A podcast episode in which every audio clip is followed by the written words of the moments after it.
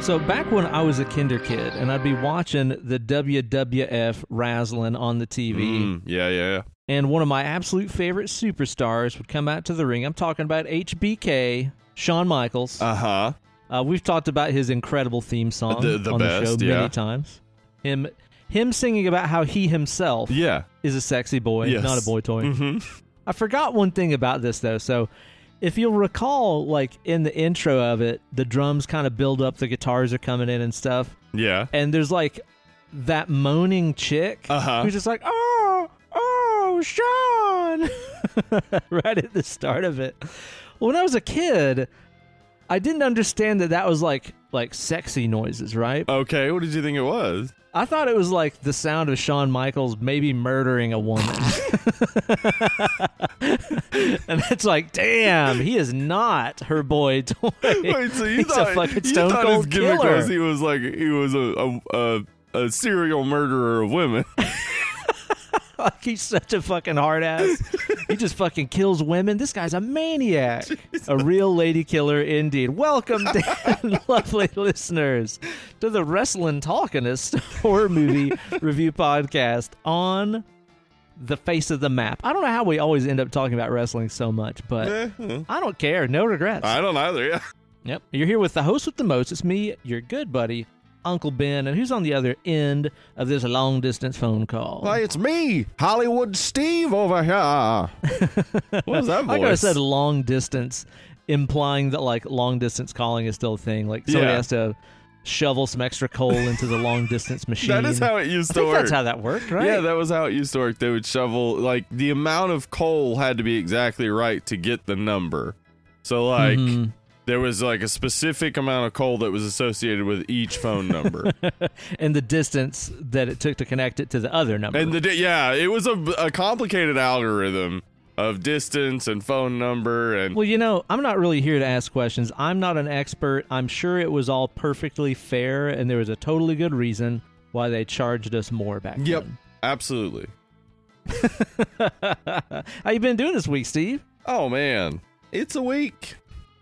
Yeah, sounds like you kind of had one, haven't you? Yeah, and uh, uh, as we record, I'm in the midst of dealing with uh, d- devastating financial news. So All right, just what you need on the date of December 1st as we record Yep. this. Welcome to the holidays, jackass. yeah, thanks, thanks.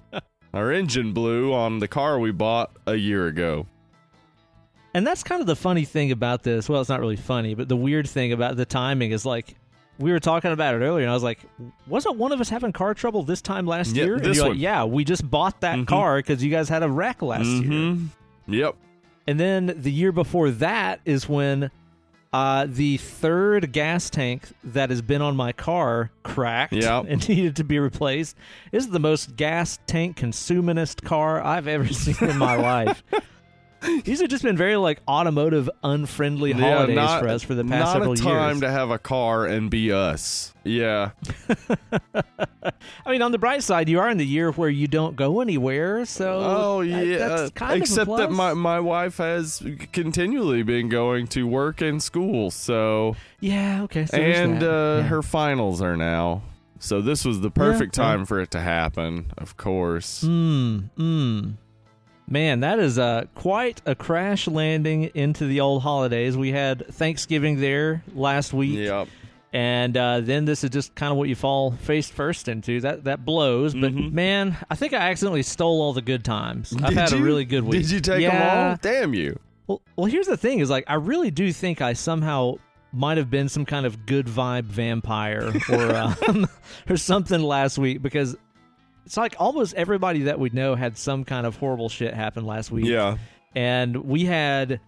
Again, I feel boastful even talking about it now, but like we had the best fucking time because this year Yeah. You went to the beach, right? we went to the beach Yeah. right near the beach. Mhm. Uh, the wife and I, you know, decided for the safety of our families and ourselves, we wouldn't be attending Thanksgiving.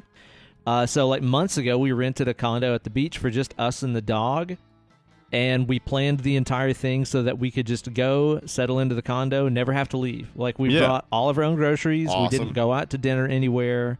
We brought homemade pho for Thanksgiving, yeah. which is the fucking best pho giving. Is it going to get better than that? Mm-mm. Fuck no. Absolutely amazing. We had a really, really, really good time. But as we were there, we found out, um, let's see, the day before Thanksgiving that both of my wife's parents have COVID. Yeah. Okay, so you didn't steal all the good times. You had I mean, some not, not- good times there. Yeah, that's okay. Yeah, but, but that's what I'm saying. We stole the good times from them. So Oh, they're suffering fuck. as a result of oh, this. oh no. This is like a real monkey's paw it? situation. Oh, you know, where it's no. like, I want to have all the fun. Well, that means nobody gets to have fun. Oh, so oh no. I know, man. Thankfully, they're pretty mild cases. And then we Oh, found out the very next day that a lady that my mom works with has COVID. So my mom's been exposed and stuff. So far, no results there, but man, shit's just popping off everywhere. Yeah. I'm really concerned to see what the number spike is going to be like in a week or two as a result of people. Going home for You know. Thanksgiving. Yeah. Yeah. Yeah. So, eh. But we had a great time. We were well, that's good. extraordinarily worthless. This is maybe the laziest vacation conceivable. Like I don't even know how it could get a lot lazier unless we just literally never got out of bed at a condo. that's awesome. uh, so, dude, we were just relaxing. The weather was still nice. We had uh, several days that it got up into like the you know mid seventies. Oh, So we great. spent some time Yeah. sitting out on the beach. So, you know, not in the water. The water was like freezing. Obviously, yeah. But you could still sit out there on a blanket and have yourself a good time. And yeah, drank like an absolutely embarrassing amount of champagne, ate like pigs, and uh, watched some flicks and stuff while we were out there. You want to hear about them, Steve? Yeah, what have you been watching? Well, I'll tell you what. If you're a listener and you don't want to hear about them, you just want to get right on to the review of Tammy and the T Rex. Yeah. okay, first, fuck you then. you Yeah, think but- you're better than us? Fine. What's your deal, pal? Oh, I love Yeah, Tammy and the T Rex so much. Like I picture somebody listening to this podcast and they're like, like really exhaling hard and like looking at their watch, like I got to be back in the office, got but I really want to know if they like. Tammy and the T Rex. okay, yes, we love Tammy and the T Rex. You're gonna hear about it Yeah. later on in the show. There's a timestamp for you in the uh, episode description. Isn't that right, Steve? Yeah, it's right down there. Just uh, uh, go right to it. You can listen to our whole review, and you can take the number, and you can tell your friends, "Oh my God, Dead and Lovely gave Tammy and the T Rex is a blank." exactly. Mm-hmm. Mhm. And then rate and review on iTunes. Thank you. Yeah, and then rate and review on iTunes. Too long. five Had to stars. skip the intro. I didn't like it. Five stars. I want a refund. yeah, Five stars. Actually, by the way, yeah, go on, give legit complaints, but then five stars no matter what. That's fine. Yeah, I'll take that's it. fine. The five stars are really what matters. Yeah, I only that's the read only part. the reviews Yeah. if they're five stars. So if you're trying to tell us something, we need to change. Five star that shit, okay? I would love that a five star review that just eviscerates us. Yeah. it's like, hey, I gave us five stars because I knew you fucking jackasses would read it if I did. But listen, fuck you. yeah. Well, so firstly, we uh, you know we crash landed there and we watched a couple of Thanksgiving classics that, of course, everybody's seen a million times: planes, trains, and automobiles. Okay. Yeah. Yeah. Yeah. I have seen that a million times. as well as some some son-in-law. oh, and son-in-law Mhm. also have seen that a million times. Double feature. Had ourselves a good old time with that one. Uh, we also got ourselves caught up on The Mandalorian. As we record this, the I think fourth episode just came I out. have not watched any of this season yet. We were waiting until Emily's done with finals, so I, I don't know anything about it. Does it still have a baby Yoda? It has the baby. Okay. And you know, you know that like now they're just like we can just show that baby every like five minutes. And it's super and cute, and go be like, "Yeah, all right." yeah. It still works on me every fucking time. Mhm. I'm not tired of that little baby. So they can keep on pushing that thing around. That's fine by me. yeah, Uh, I won't spoil anything for you. It's been fucking awesome. Awesome. Of course. yeah. I've been, I've been having killer. to like. Anytime I see Mandalorian, I just have to scroll really fast. Like I don't want Yep. any sort of spoilers. Have they been? Re- they've been releasing it by week. Is that how they're doing it? I think so. I think it's like every Ah, Friday. I hate that. I hate that. Yeah, I know. Like having to wait Yeah. sucks, right? Yeah. It's like being a caveman again. It is. It's like the worst. Basically, Mhm. streaming is going to become cable again. Eventually, it's Yeah. going to be like you don't even get to choose what you stream. It's what we're streaming at this time. So while we were watching The Mandalorian and totally enjoying that, I got to tell you, man, my thoughts did wander a little bit, and it got me thinking something about this Star Wars universe. I don't think anybody's ever really questioned before. We just, you know, we're given the script, we're given the pretty visuals, we go with it, we don't question it, Sure. except for now. All right. Because I got to thinking about this, and I want to know the answer. Okay. So across the Star Wars universe, Uh huh. we've got all these like cantinas and stuff, right? Where people of all different species and from different alien planets and stuff, everybody comes together. They get down. They have a good time, man. They they drink strange liquids together. Mm-hmm.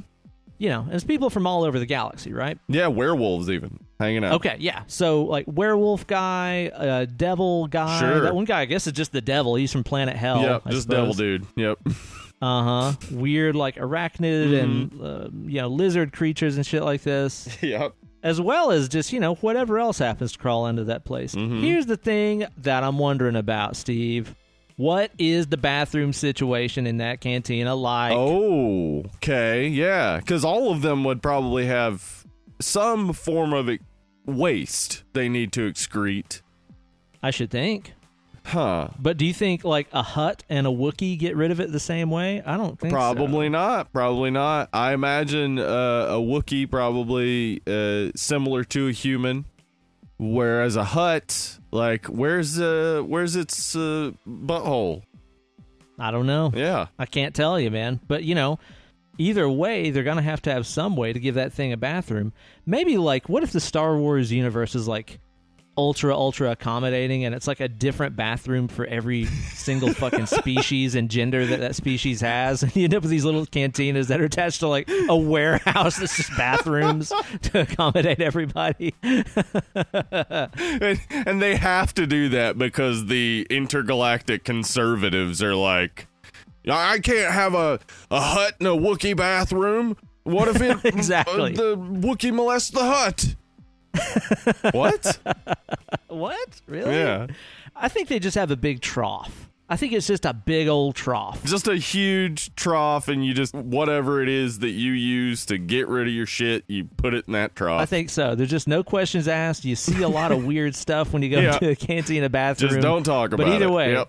yeah, there's like either like a huge hole or a huge trough, and you just you lean over it, you stand over it, you ooze over whatever it is you need to do. That's just how it works. Yeah, So okay. That's my thoughts, I guess. You know. I like this. Uh, we also we also watched The King of Staten Island, oh, which is that new uh, Judd Apatow joint with old what's his name Pete Davidson. oh, right, right, right. Pete Davidson. Right, right, right. Okay. Yeah, from the SNL in it. Mm-hmm. I'm not really like a huge fan of his exactly. Yeah, I don't, I don't know much about him. I've seen him in interviews. He seems fine. Yeah, like he's he's like okay on my list, but not really like one Yeah. of my favorite comedians or anything like that. So I was kind of going into it like, yeah, whatever. But he's kind of playing a character that isn't really necessarily supposed to be all that likable per se Okay. anyway and he does an absolutely incredible Oh, job and apparently a lot of it is based on like the story of his life and shit. And uh, man really it's one of the best judd apatow movies period. It might be the best overall like as a movie. It's not it's not really out to be super hilarious like something like knocked up or something like that. It's not really that vibe. It is more of a character study kind of movie and uh, full of fantastic performances and stuff. I really liked it a lot. I would recommend checking it out. All man. right. Yeah. All right. Have to write that too. Well, Steve, what have you been watching this week, man? I've been checking out the Instagram posts. You've been watching a lot of things. Yeah. So I just finished just yesterday, as you said. We're recording on December first. Just finished my two months of watching a horror movie every single day, Woo! Woo! and uh, it's been a wild ride. I've um, hmm I've definitely, I'd say, benefited from it. It has uh, reminded me how much I love horror, how how uh, uh, just wide ranging a genre horror is. Like horror comedy, adventure horror, action horror, all sorts of types of horror out there. It, it's you you can watch a horror movie every day and never feel like you're getting too much of one thing because you can just if you feel like you're getting too much gruesome shit you can go to another type of horror that's less gruesome What, whatever you're looking for, there's something for you. So Yeah. I just this week watched so many movies that I haven't seen, uh, and the I, I don't want to dwell too long on them because there there's a ton that could be said about all of them. I watched Ghost Ship. Oh yeah. That uh, opening scene is great, absolutely awesome. All them people, they get cleft in twain, don't yeah, they? that opening scene's awesome. That's all that needs to be said about Ghost Ship. I honestly don't remember anything else about it. like when I think Ghost Ship, I'm just like, yeah, all those people get cut in half. Yep. Couldn't tell you a thing else about it. Don't know who's in it. I got nothing. Julianna Margulies is in there. Uh, uh, what's his name? Karl Urban.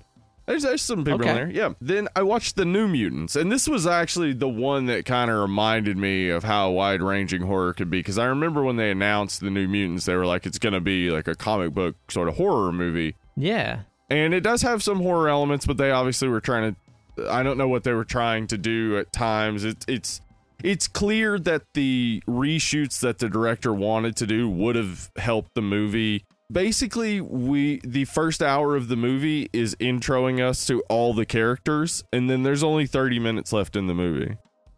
Oh shit! It's one of those deals. Okay. Yeah, so like I mean, the studio screwed this up for sure because it, it is solid. Uh the the bits that are there, like the bits that are there, it's clear that there could be a good movie out of it. Uh and the actors are all good. Like they they did a good job with the casting. You got Maisie Williams in there. You got Anya Taylor-Joy who is awesome as Magik Oh yeah. so Awesome. great but uh it's it's lacking a lot but well, the worst part about it is watching it and seeing all the potential and then realizing like oh this isn't gonna go anywhere because Yeah. Yeah. They're not gonna get another swing. yeah they're not getting another swing at it and it sucks because anya taylor-joy is as Magik is is great like i'd love to see her or at the very least i'd love to see her come back in any role to the mcu that would be nice Yeah. but yeah, that that movie's just uh, it's not worth the rental for sure. I'd I'd I'd wait until it's streaming on some service you're already paying for. Okay. All right. But then I I've been watching some more I don't know, uh, some titles that have come out more recently that I've just been wanting to get to. So I watched Coherence, which is a movie I've been, people have been recommending to me for like 5 years, I think. Hmm. I don't think I know that one. it is the setup is essentially a, a quantum physics quandary like it's Okay. Cool. I like it that. It involves like uh, shifting timelines and all sorts of stuff like that what i really liked about it is how simple it is like how complicated the idea is but actually how simple the execution is basically you have this one group of people and there is a separate group of people that are their exact duplicates hmm. Okay. That's cool. uh, it it's a party that goes off the rails and moves from there. It I really enjoyed the way it played out, and I think it. I'll watch it again because knowing what you learn throughout, I think it, it would it deserves a second watch.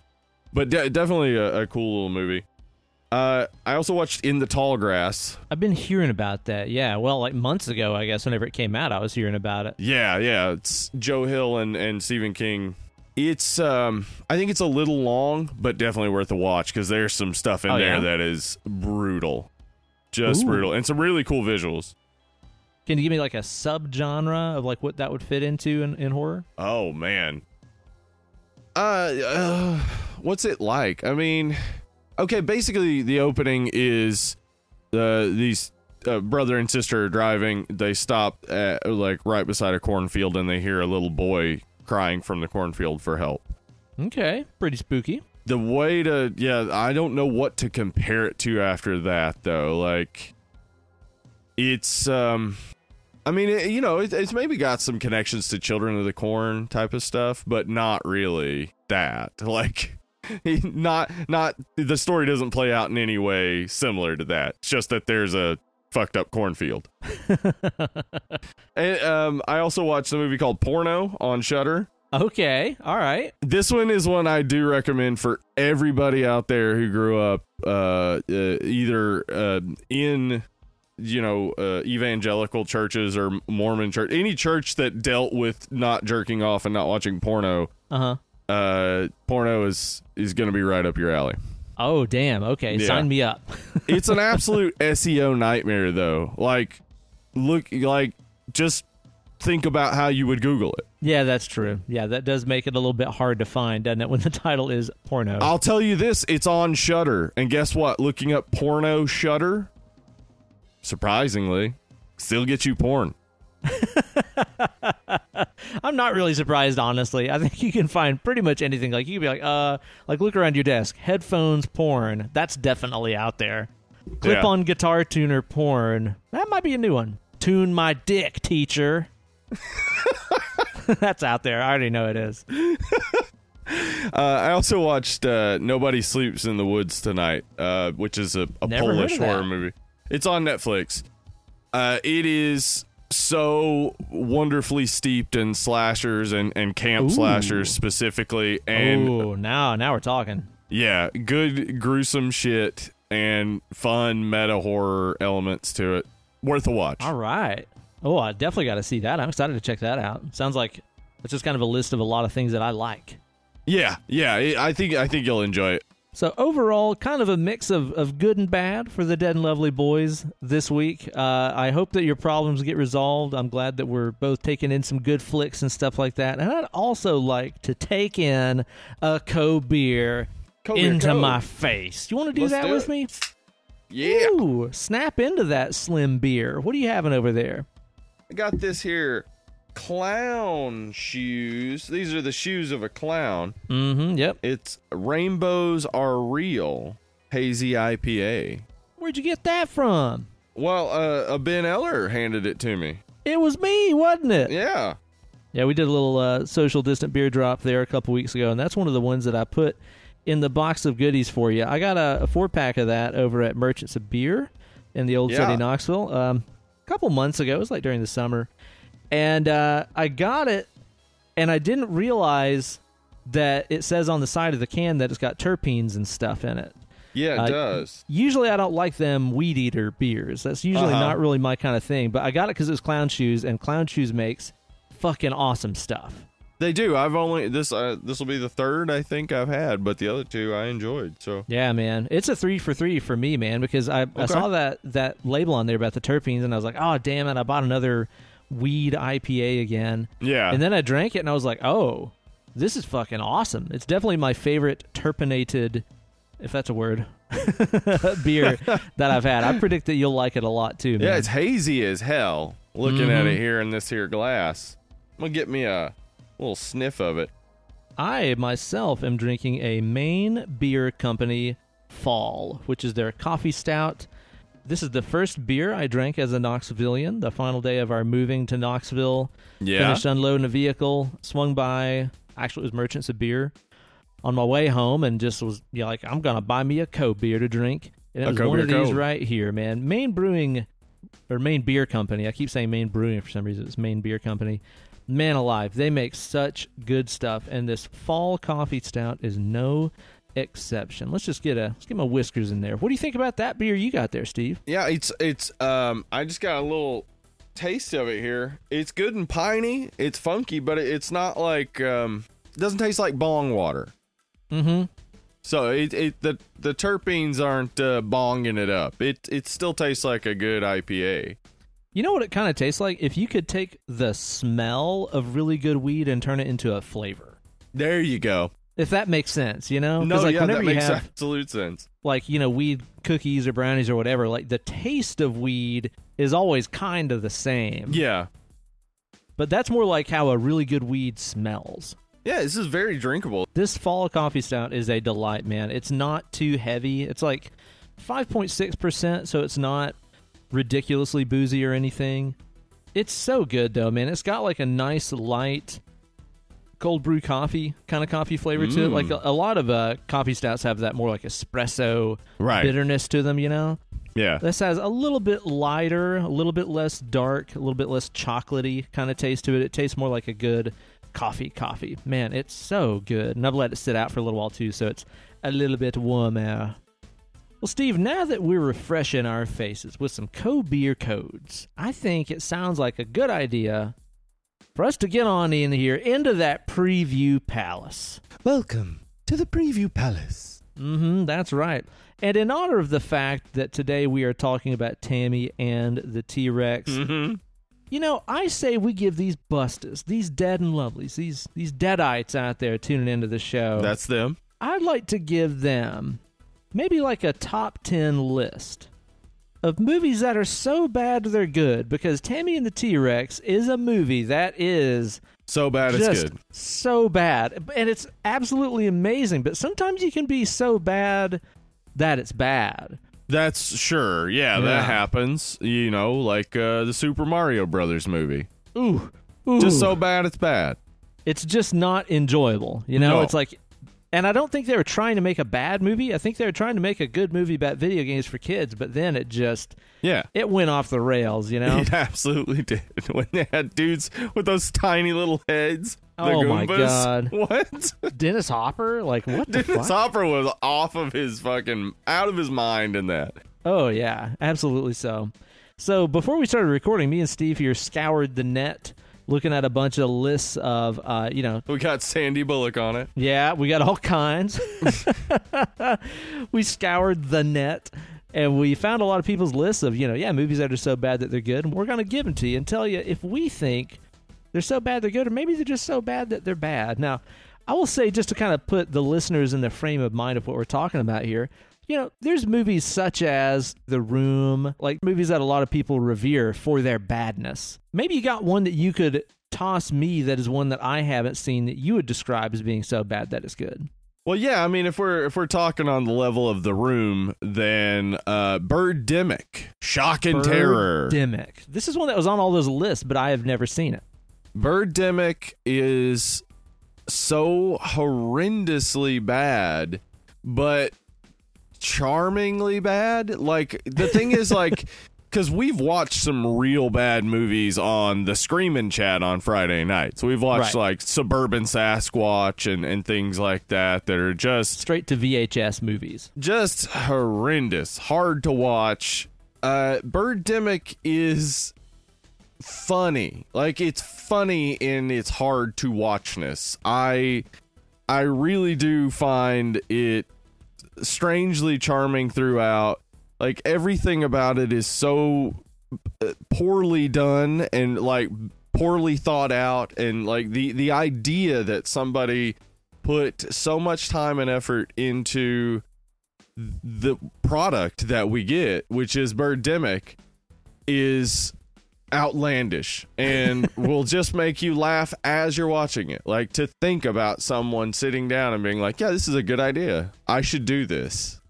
That's what I love about these is like watching them knowing that this had to get greenlit Yeah. so many different times for this so many be people made. had to be like, "Yes, let's do this for this to happen." yeah. So like that's an example of one that's so bad that it's good. Now there's one that I'll recommend to you that's just so bad that it's fucking unbelievably bad. Okay. Uh, but at the same time, I would watch this with you just to sit there and gauge your reactions to it. I'm talking about Jupiter Ascending yeah.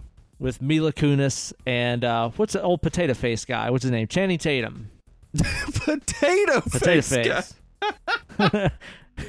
he looks like a potato. He does. Okay. All right.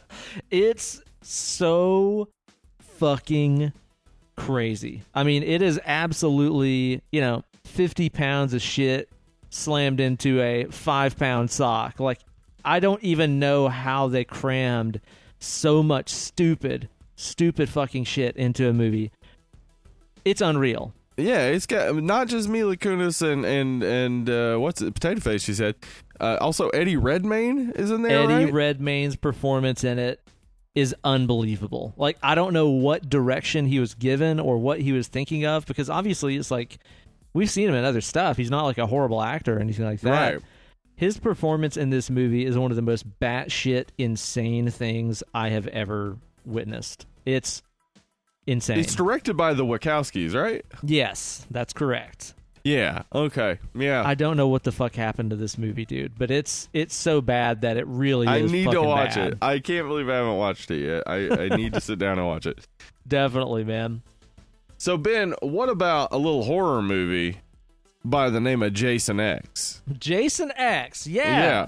We've talked about some horror movies on here like Deep Blue Sea and Anaconda that definitely fit into so bad it's good, but Jason X is on He another gets a level, lot of I shit think. from people. Like I know a lot of like hardcore horror fans that shit all over that movie. I think it's because they don't know how to have a good time. Because this movie is so bad that it's good, in my opinion. Yeah, it's just so ridiculous. Like the, uh, I mean, the head shattering scene, the fact that there's a cyborg, the fact that David Cronen- David Cronenberg is in it Yeah. for a little bit. What? like, what is even going on with it? It, I mean, it's Jason in space. Like the premise of it is insane.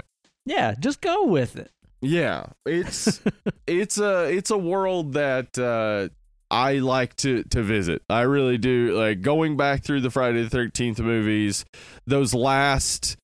Uh, you know, you get through uh you get through seven, which is uh I think fun and crazy because it- Totally. you know, it's got telepathy and all that stuff involved. But then like you know, uh, Jason Takes Manhattan is just bad, and uh, Jason Goes to Hell, not very good. So Jason X comes along, and it's just the ridiculous premise, but then like it actually follows up. It it it gives you the premise. It gives it fully because like Jason Takes Manhattan was mostly on a boat. Yeah, totally. Jason in space is Jason in space. It's awesome. Spacing with Jason. Mm-hmm. so that one's a definite winner, man. Now For sure. Let's kind of talk about another beloved Saturday afternoon watcher. This is one that I always remember seeing on like TBS and TNT and everything all through my childhood, but it was only maybe a year or two ago that I watched Roadhouse for the first time. Roadhouse. and I rediscovered how good a movie can be because this movie is an It's so ridiculous. Yeah. lunatic pile of garbage. Yeah. And it's Yeah. a blast. It's a blast. Yeah. It's so silly, crazy, stupid. Just how did that even come about? Like, was know. somebody just like, what if you were like a, a badass bouncer at a shit kicking bar? And it's like, okay, yeah, what if? Yeah, what if? That's the Start movie. shooting. Yeah, go. Why isn't anybody filming this right now? what, just what we're saying is genius. Well, you just said the premise. That's it. Yeah, it's great. He'll do some kicks, man. It'll be cool. Dude, the amount of just insane bullshit in that movie is fantastic. And I don't think they were trying to make a bad movie. Like it's No. not self-aware enough to be like okay, they were they were just making fun of themselves here. No, I think they were trying to make a serious movie. They're like fucking excess, man. That's what people want. Yeah, they want Yeah. guys fighting and another guy saying to another guy, "I used to fuck guys like you in prison." I used to fuck guys like you in prison. Yep. and then Classic he gets his throat line. ripped out. then he gets his throat ripped out, and it's treated seriously. like the Very. movie is. That's the beauty of Roadhouse is that it, it's it's not. It never does like wink at you like we get we're in on the joke it's always just like no this guy's just super badass Badass, right? yeah so I'm gonna say that one's so bad that it's good for sure. yeah definitely What do you think about people that say that Halloween Resurrection is so bad that it's good? I mean, it's like it's so over the top that it's funny, for sure. It's, funny, that like somebody was like somebody thought this should be a Mike Myers movie. right? Yeah. I mean, gosh, the Busta Rhymes fighting Michael Myers. It, uh, I, It's yeah. so bad. Like I don't find it fun to watch. no, it's not. It's not. So yeah, that one doesn't fit into so bad it's good. It's just so bad it's bad. Yeah, yeah, the whole reality show thing, and it just totally shits all over. It. Well, I feel stupid to say that shits all over the history of the Halloween franchise. Good lord, every movie does. All of them. Yeah, I think absolutely, absolutely. If the majority of your sequels shit all over the franchise, that the franchise maybe is shit. right? I don't know. Has a couple of good entries, but most of it's real bad. Real bad, yeah. Though I mean, there are people out there that absolutely love those. Like four and five have their their their uh, fans. I, I don't know how many, if anybody is a huge fan of Halloween Resurrection. If they are, please explain. yeah, let us know why. yeah, but yeah, four four and five have their fans. Uh, and I actually I know a lot of people that like H two O, and I would say after four and five, like if you're not a four and five fan, H two O is a pretty cool, just solid movie slasher Yeah. movie. Yeah, but it's all right. it, it it does start with the premise of uh, Michael Myers drives across country. Yeah, it does that. Road Yeah. trip. Yeah, Now, longtime listeners to the show know that we're all about that highfalutin, highbrow, elevated horror. We like thinking deeply. We look at movies and we're like, this movie didn't go deeply enough. I think it should have gone more deeplier. They know we're a bunch of brainiacs, but you know what, Steve? The truth is, yeah, even though we are geniuses, we gotta Right. let our big old brains cool off every now and then. We're just Sure. like you guys. We're just like you people listening to this Oh, no. right now. Yeah.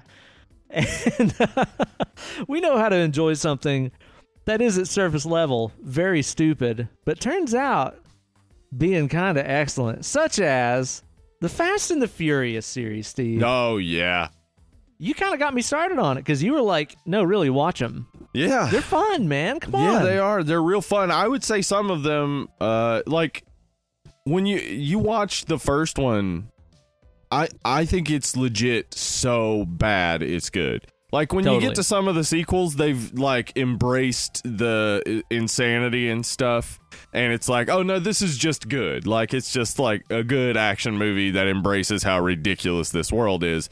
But like that first one, it's so like the relationship that Dom and uh what's his name? oh uh, uh, uh from this movie Paul Walker. Paul Walker, yeah. Yeah, the relationship they have is just so intensely hyper masculine and Yeah. like just ridiculous. That fight scene, dude. Yeah, it's ridiculous. So like, yeah, you're watching it and it's just like, what? But like you really get into it. It's like they the beats work really well. I mean, like I mean, it's part 2 wasn't good at all. And then part 3 happens in the future but is a good movie but doesn't involve Paul Walker or Vin Diesel at all. Uh once you get past that though four through all the ones is when they've embraced the insanity and just been like okay we get what people like about these movies. Let's do more of that. That's when you bring in the rock and jason statham and like just everybody yeah Well, that's also too where I'm pretty sure they let the the writing of the script, especially for the action beats and stuff like that, go to um, like five year old boys in the bathtub, and they'd hand them a Yeah. handful of Hot Wheels. Like, okay, what's gonna happen? And the kid's like, "Listen, it's driving off a cliff, and the Rock is driving," and it goes shh, and then there's this there's another car over on the other side of the cliff. It's also going, but it shoots a, a missile at it, and Yeah. he dodges it in midair, and he parachutes onto the other car like this, and then then splash in the a bathtub. producer asks the child of course well wait why do they do all this and then the child's like family and they're Yeah, like, exactly. "Ah, yeah Ah, we'll have dom yes. say that a lot it's about Makes total family Those are, family those are just fun movies, man. It's like stuff They doesn't are. have to be, you know, staggering works of genius No, for us to enjoy it. You know, we have Absolutely a good not. time. You know, I had a pretty good time when I watched a staggering piece of shit that I talk about all the time. Anytime I get the opportunity to talk about The Wraith, the Wraith. I will take it because this movie is a treasure to me. We reviewed it a long time ago on the It's drunkest episode of the episode ever. Yep. yes. Holy It's, moly. it's got a, a lot of fans because it has exactly what we've been talking about, which is just like so like so much ridiculous stuff done sincerely. Yeah, they didn't think they were making a bad movie. I'm no, pretty sure. No, absolutely not. Yeah, I think they thought they were making a movie that might be right in lines with like uh the Warriors and stuff like that and Mad Mm-hmm. Max and stuff, but like nope. it's just real dumb. It was totally just- like, like whereas I'll say like Tammy the T Rex, and we'll talk about this more as we go here. Seems like a movie that was fueled by a lot of weed. Um, Sure. The Wraith is definitely a big old cocaine fest. Oh, yeah, they were definitely. just all riding fat rails of the devil's dandruff and being like, "Yeah, it'd be the best idea. It's the best idea because I just had it. Let's do it. Let's put it in the movie." Do Call you hear the words I just said? Those were poetry, basically. Write those down. if you lose the race, you lose your car. Whoa. It's like deep. There's like multiple levels. No, there's the one level. That is Yeah, the there's just- only. there's just the one. I love the Wraith so much, but I know it's not one that that you necessarily were able to sink your teeth into. I don't love it, but like there are definitely very funny moments about it. Like those the two guys always like drinking motor oil and shit. Like Yeah. what is going on with them? It was a skank and gutterball or gutterhead or something Yeah, like that. yeah. Skank and Uh, I can't remember the other guy's name. Gutter boy. Gutter, Gutter boy. boy, there it yeah. is. Uh, and then also, of course, Clint Howard. Uh, he's great. Yeah, Rughead. He's great. Oh God, it's a must watch, man. I'll talk about that one anytime that I can. Now let's talk about another franchise here that you know started off one direction, went another direction. Some people really hated on it. I'm talking about the Dark Knight, that crime fighting hero in Gotham. And whenever he hit the theaters with Batman and Robin, when we were just Utes. I Uh-huh. remember a lot of people being like, "This is one of the worst movies ever," and they fucking hated it. Yeah. Uh, how did you feel about Batman and Robin? Well, at the time, um, I was in high school. I remember seeing it and it being, uh, to me, disappointing because, of course, I like the Tim Burton Batmans, but like also kind of in line with Batman Forever, which Yeah. had just come out before it. So it wasn't like a, a huge disappointment. Um, but I've wa- like watched it since, and it's funny bad. Like it's not it's not enraging bad. Like No. the thing is like once Tim Burton left Batman and we got Batman Forever, it was like, "Oh, okay, well we're not Tim Burton's gone, so it's it's not Tim Burton Batman. It's they're going to make it just kind of sillier and more over the top." All right. Totally. And then Batman and Robin just followed up on the silly.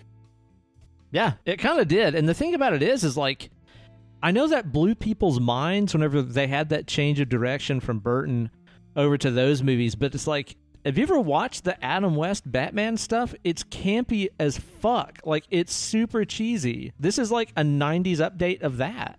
Yeah, that was it. And but that's why that's why it was not appreciated because they thought they were going to be drawing in the audience from that show and didn't realize that the main audience for Batman were the kids that were growing up uh, watching Batman the animated series at the same time. Okay, that's true. That was kind of living at the same time. And Batman the animated series was serious. the best. Like dark and Yeah. serious and that's how Tim Burton's movies were. And so I think that's why a lot of people were disappointed with it because like it was just it was like irrelevant by the time they were doing it. It was like they had ignored all the stuff that had happened with Batman since the 60s, which is I mean pretty much what ha- I mean it is, but it's also funny. It's stupid. Like everything Arnold Schwarzenegger says is hilarious. Oh my god, dude! Every one of his lines is a zinger. The whole fucking movie, man. Everybody chill. yeah, it's it really is like watching it now. It's just like, oh, okay. I mean, I I know why we were upset back then, but it's fine. It's funny. I think so, and I don't think it was trying to be a serious movie. So that's one that I definitely chalk up as being like it's charmingly campy and ridiculous and Yeah. silly. Bat Just like kind of the original, yeah, bat nipples, man. The bat credit card. There's like a McDonald's commercial in it. Like, There is. there's so much stupid ass shit in there. so like, there's no way anybody was trying to take it seriously. It's just No way. fun, man. Yeah. Kind of makes me want to go through and watch that again. Now that I yeah, think me about it. too. Yeah, I'm in, I'm very interested in seeing that again. A- And uh, uh, Batman Forever because I remember liking that a lot as a kid, liking how over the top Jim Carrey was as the Riddler because I thought that actually kind of caught how the Riddler is. Like he is like crazy wacky. Yeah, Yeah, like scary wacky, and that's kind of how Jim Carrey comes off in that. So, yeah.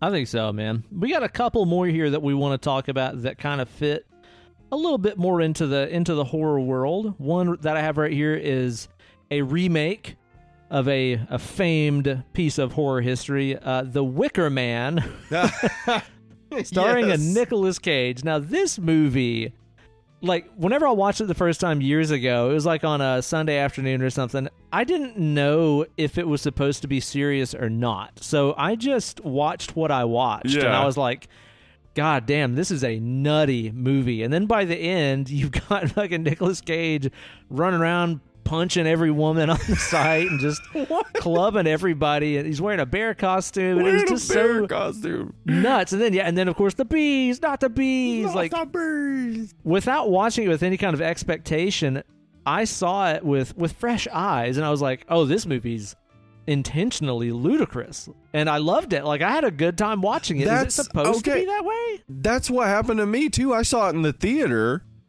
uh, with no knowledge of what it was going in. Like I had not seen The Wicker Man, the original, as as a kid. Like I guess it had never been in the place where we rented the movies. The movie that I was going to see was a Nicolas Cage movie, so I was expecting it to be a little bit crazy. And it was exactly that. So walking out of the theater, I was like, "That was hilarious." Yeah, exactly. Other people were like super pissed because I guess they wanted a serious movie, which I get. I mean, taking a, a remake of a a serious movie and making it super wacky, you're gonna disorient a lot of people for sure. But I don't know. I had fun with it, man. Yeah, I did too, and I think that's the only way to have fun with it is to not associate it at all with the thing it's supposedly remaking because Right. it's just it, it's a, a silly Nick Cage experience. That is exactly what that movie's supposed to be. I think. Oh yeah. Now this last one that I want to mention here, Steve, is kind of beloved by the horror community because of the director, but it's not exactly a horror movie per se. Uh, I'm talking about Knightriders. Yeah, K N I G H T. Yeah. Knightriders. you told Uh, me about this one. Yeah, this movie I watched years and years and years ago. My friend Brandon Suttles, friend of the show here, turned me on to Mhm. it. And I remember back then just being like, this movie's ridiculous. And then I watched it again over the summer, over the course of like four days, because the movie is three fucking hours long. Jesus. It's just massive, dude. And uh, yeah, I don't know. Like, I want to love it because it is such a stupid, stupid premise, but it Which takes is? itself. Oh yeah, that it's um, knights on motorcycles jousting in the modern age. And of course, that was directed by George Romero. Yeah, somehow. Okay, somehow. Uh-huh. And so I don't know. It's worth watching for sure, but I don't know that it's one that I can say that I love. I'd like to hear your thoughts on it though. Okay, I need to check it out. I need to uh, block out three hours to watch a movie about motorcycle jousting. Yeah, exactly. With Ed Harris and Tom Savini and a bunch of other people. I mean, it sounds great. I mean, when you put it that way, yeah. sounds like you're in for a winner in- in my book right there. Let me toss one more on to you before we Let's get to the movie review here. Now, this is just uh, on the occasion of it now being the holidays, of course. Mm-hmm. One of the most widely hated and misunderstood movies in the Christmas movie pantheon. Jingle All the Way, starring Arnie. Oh, okay. How you feel about that? I don't like it, but I love Sinbad, Okay, all right. so I it's watchable I just love it. because yeah, I I I know a lot of people love it. It uh when did it come out? Like 92, 93. I Something like think that. it was like it came out in a period where I felt like I was too old for it, so I didn't watch it. So I didn't see it as a kid. So I don't have any positive associations from childhood with it. Same. So I've only seen it as an adult.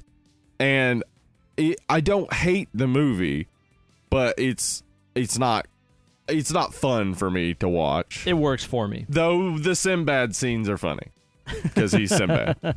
I get it. I totally get it, man. But I don't know, man. It's one of those that totally, totally does it for me. So I watch that one every year, and I have myself a good old time. Wait, does it have Phil Hartman oh, in it? these cookies. Exactly, it did. Okay, yeah. Put the yeah, cookie down. right, yes. Okay. Uh-huh. Jamie, right? He's dressed up. Jamie. yeah. Okay. Yeah. I'm remembering it now. Yeah. I, yeah. That's not. It's not my favorite. But I.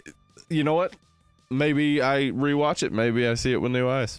Maybe you do, and maybe everybody listening goes over to the Facebook page and lets us know Facebook. about your favorite or least favorite bad slash good, so good they're bad, so bad they're good movies. Let us know about yours. I know my wife loves that Barbarella.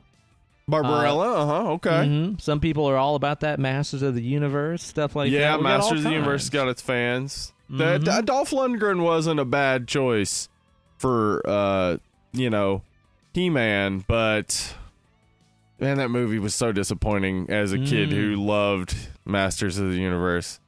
Well, I know, I know, we got some fans out here that are going to disagree with you. So be sure to go on the Facebook page and talk shit at Steve. Yeah, facebook.com forward slash dead and lovely. Head over there. Yeah, that's right. And uh, hey, if you enjoy the show and want to help support us, maybe check out that Patreon page. We've been posting up some Patreon exclusive content even here lately. That's right. Patreon.com forward slash dead and lovely. Go check out our uh, Creepshow animated special episode. Should have uh, something up sooner than uh, uh, the quicker than a, a blink of a cricket. What? Exactly right. You know that fast. Yeah. Yep. So sign up to the Patreon today, and if, if you sign up for five dollars or more, you can drop in a movie title of your choosing into the smoking bowl of movies that we draw movies out of once a month. Uh huh. Yeah, we'll be doing uh, another Patreon episode uh, at the end of the month. I'm Mhm. excited to see what we get. We got some great submissions in the smoking bowl over here, so uh, I'll uh, ask for submissions. You head on over to Patreon to the the patreon.com forward slash dead and lovely. You drop your submission, and I'll just randomly draw and see what we get. That's right. Fuck around and find out over That's at right. patreon.com. Hey Ben, hey, Steve. are you looking for the ultimate stocking stuffer for this holiday season? I sure am. What I gonna stuff that thing with? Well, Ben, look no further because our sponsors, Manscaped, have the tools to make you win this year's stocking stuffer or white elephant competition. Oh my god, they got the tools that you need for your tools. That's right.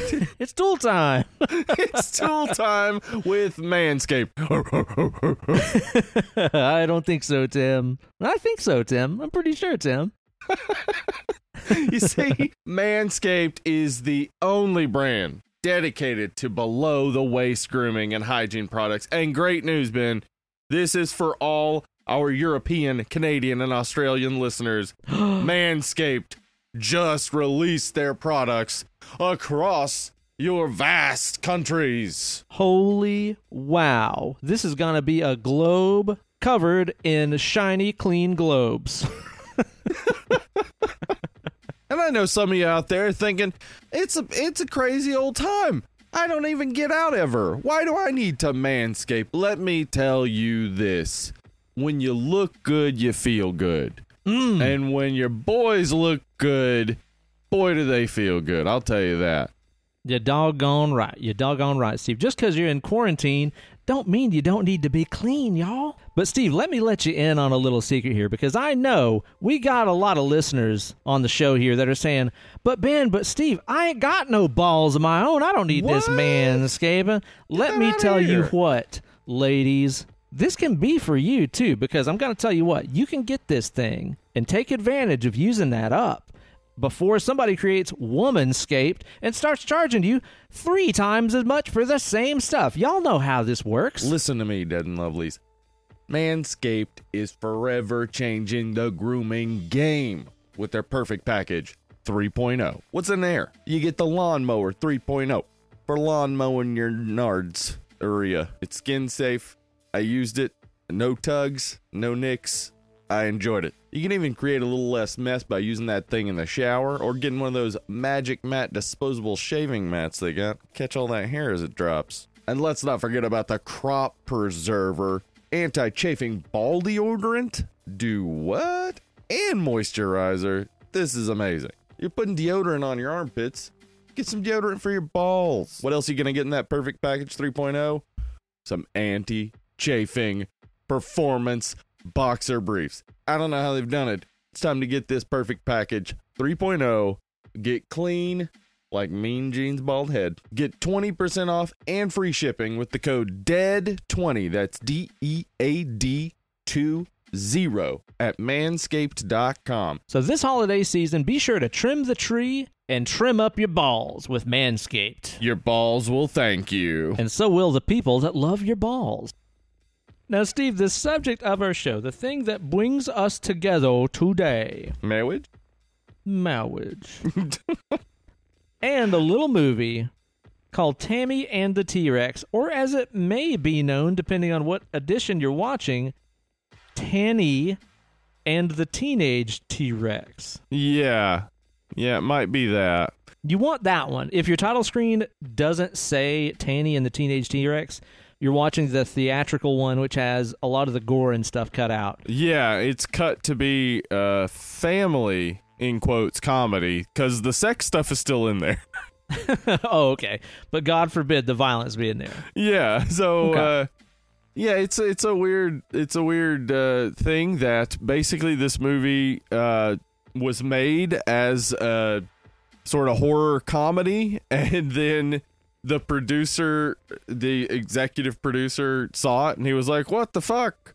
I wanted a Disney movie." So they cut it to be a family comedy and released it on VHS and it kind of got forgotten until uh, you know, it got dug up by horror nerds because there was a, a, a horror comedy version that was released in Italy. Uh, it got uh, rediscovered by horror nerds and started being shown at, you know, places where they show things like The Room and whatnot.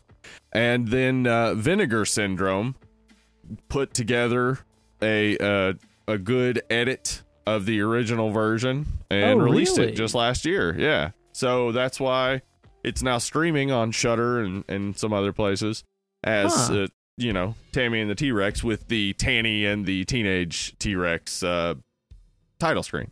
Interesting. I did not know that. Yeah, Vinegar Syndrome is like making a huge name for themselves, keeping a lot of like old ass, unknown exploitation flicks and horror flicks. Just anything kind of like cheap and grimy. Yeah, They keep it alive. yeah. This is right in line with like '70s and '80s exploitation flicks for sure. The this movie, Ben. I mean, it's directed by the director of Mac and Me, which great start to any movie. There's another one that's so bad. Is it bad or good? I probably Yeah. great. it's that one is insane. Like the oh gosh, it, we'll never talk about it on the show, hopefully, but that that movie is ridiculous. He also directed Ice Pirates, also ridiculous, I don't know that one. as well as Mannequin Two on the Move, also That sounds great. ridiculous. But didn't he like also do the Philadelphia experiment? Like some pretty respected shit too, right? I mean, the Philadelphia Experiment is. I wouldn't say highly respected, More than the think- rest of his stuff. but more than the rest of his stuff. Yeah, it's his pro but he also he he wrote Passenger 57. So that's Okay. probably his most well-known like work his name is attached to. But he he's his directing style is basically efficient. Uh like they they come to him when they need to get something done or salvage something. With Ice Pirates they needed to salvage it cuz they weren't going to be able to do all the things they planned. So they came to him and he he said, "Can I make it a comedy?" And they were like, "Okay." And he turned it into a comedy and made it work. Like He's he- like the wolf of movies. Like they call him and he shows up in 15 minutes and is Acura and gets shit done, I guess. exactly. uh, so this happened basically. So a German film distributor based in South America. Okay, that's a bad start. German based in South America. Like we all know where that began, y'all. yes, we do. And so Stewart Raffill was approached by this guy. The guy says, I have this eight foot animatronic dinosaur, uh, and it it was coming to LA to be held for a few weeks before going to Texas. So he had it in this, you know, storage facility for three weeks or uh, for two weeks coming up, and this is three weeks ahead of that time. He comes to Stewart Raffill, says, "Hey, you want to make a movie with this dinosaur?" So Stewart Raffill has three weeks to come up with an idea of what to do with an animatronic dinosaur, and then two weeks to shoot that.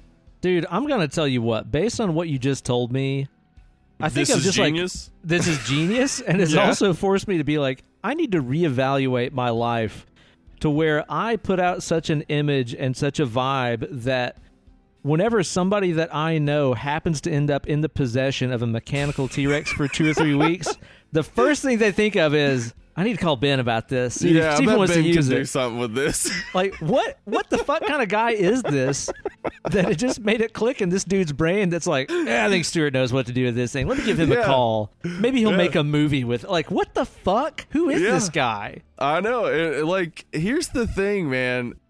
Investigating this dude. All right. So Stewart Raffill, the guy, uh, he's he's British. He he used to train animals, uh, big cats. He Okay, there's some of those in this movie. Good. hmm He worked on uh, notoriously dangerous movie Roar, Hmm. made by Tippi Hedren and and her um, husband, I think. I don't know this Uh, who?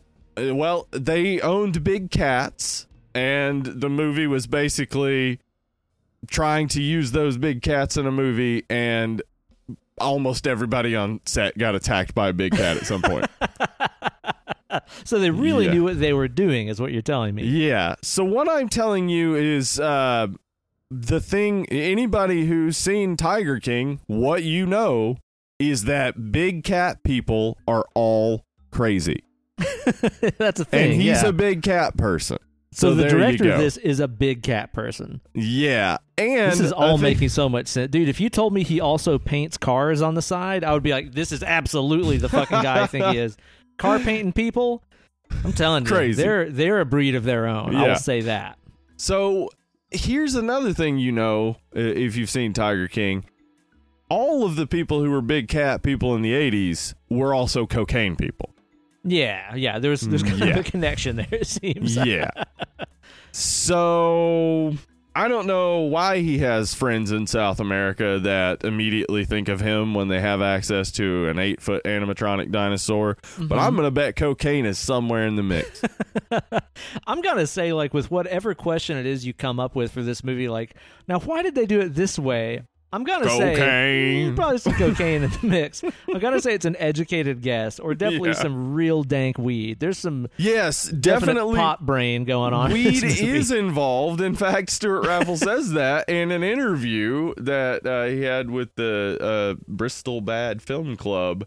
That basically he had a very short amount of time to figure out what to do with this, and uh, just smoked a whole lot of weed and came up with ideas. so.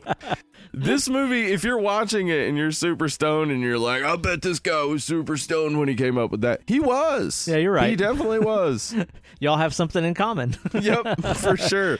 I'll tell you what, though, man. Honestly, just the fact that this guy was able just to take, you know, I'm sure just a random phone call of a guy being like, "Hey, I got this. If you want to make a movie with it," and then the guy takes what a week to write the whole thing, and then two weeks to fucking shoot. Like he Put put, it all- together this whole movie. Well, no, he, he had three it's weeks. nuts. So three. oh, okay, three weeks. three yeah, weeks. no problem. Three. He had time to to write, cast, and you know do some probably some a little bit of scout location uh, location scouting because he shot everything within 25 minutes of his house.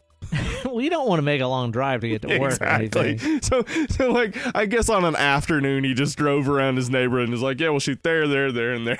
like, Dude, I'm telling it's you, though, crazy. It came together. I know that it's like a stupid, stupid movie full, uh, full of really stupid things. I get it, Yeah, but man, it's taken me longer than that to plan like a friends get together dinner for sure. For real. For like it's taken me longer to do that, and this guy Yeah. Wrote and made a movie in that time period, and it's competent. It's not. Yeah, it's not only competent. It's legit funny. Like it's Yes. a funny movie that has good performances in it, which is crazy. and the thing about it is is when you're on the time crunch that they were to make this and also all the budgetary limits and stuff like that comedy is kind of the route you can go Yeah, yeah. to that's the justify best anything way. you're seeing on screen It is the best way to do it. You you try to make a serious horror movie about an eight foot animatronic T Rex. It's gonna come off as comedy anyway. yeah So embrace the comedy, and you can. It explains all the ridiculous shit that's happening. Well, it's Yeah. a comedy.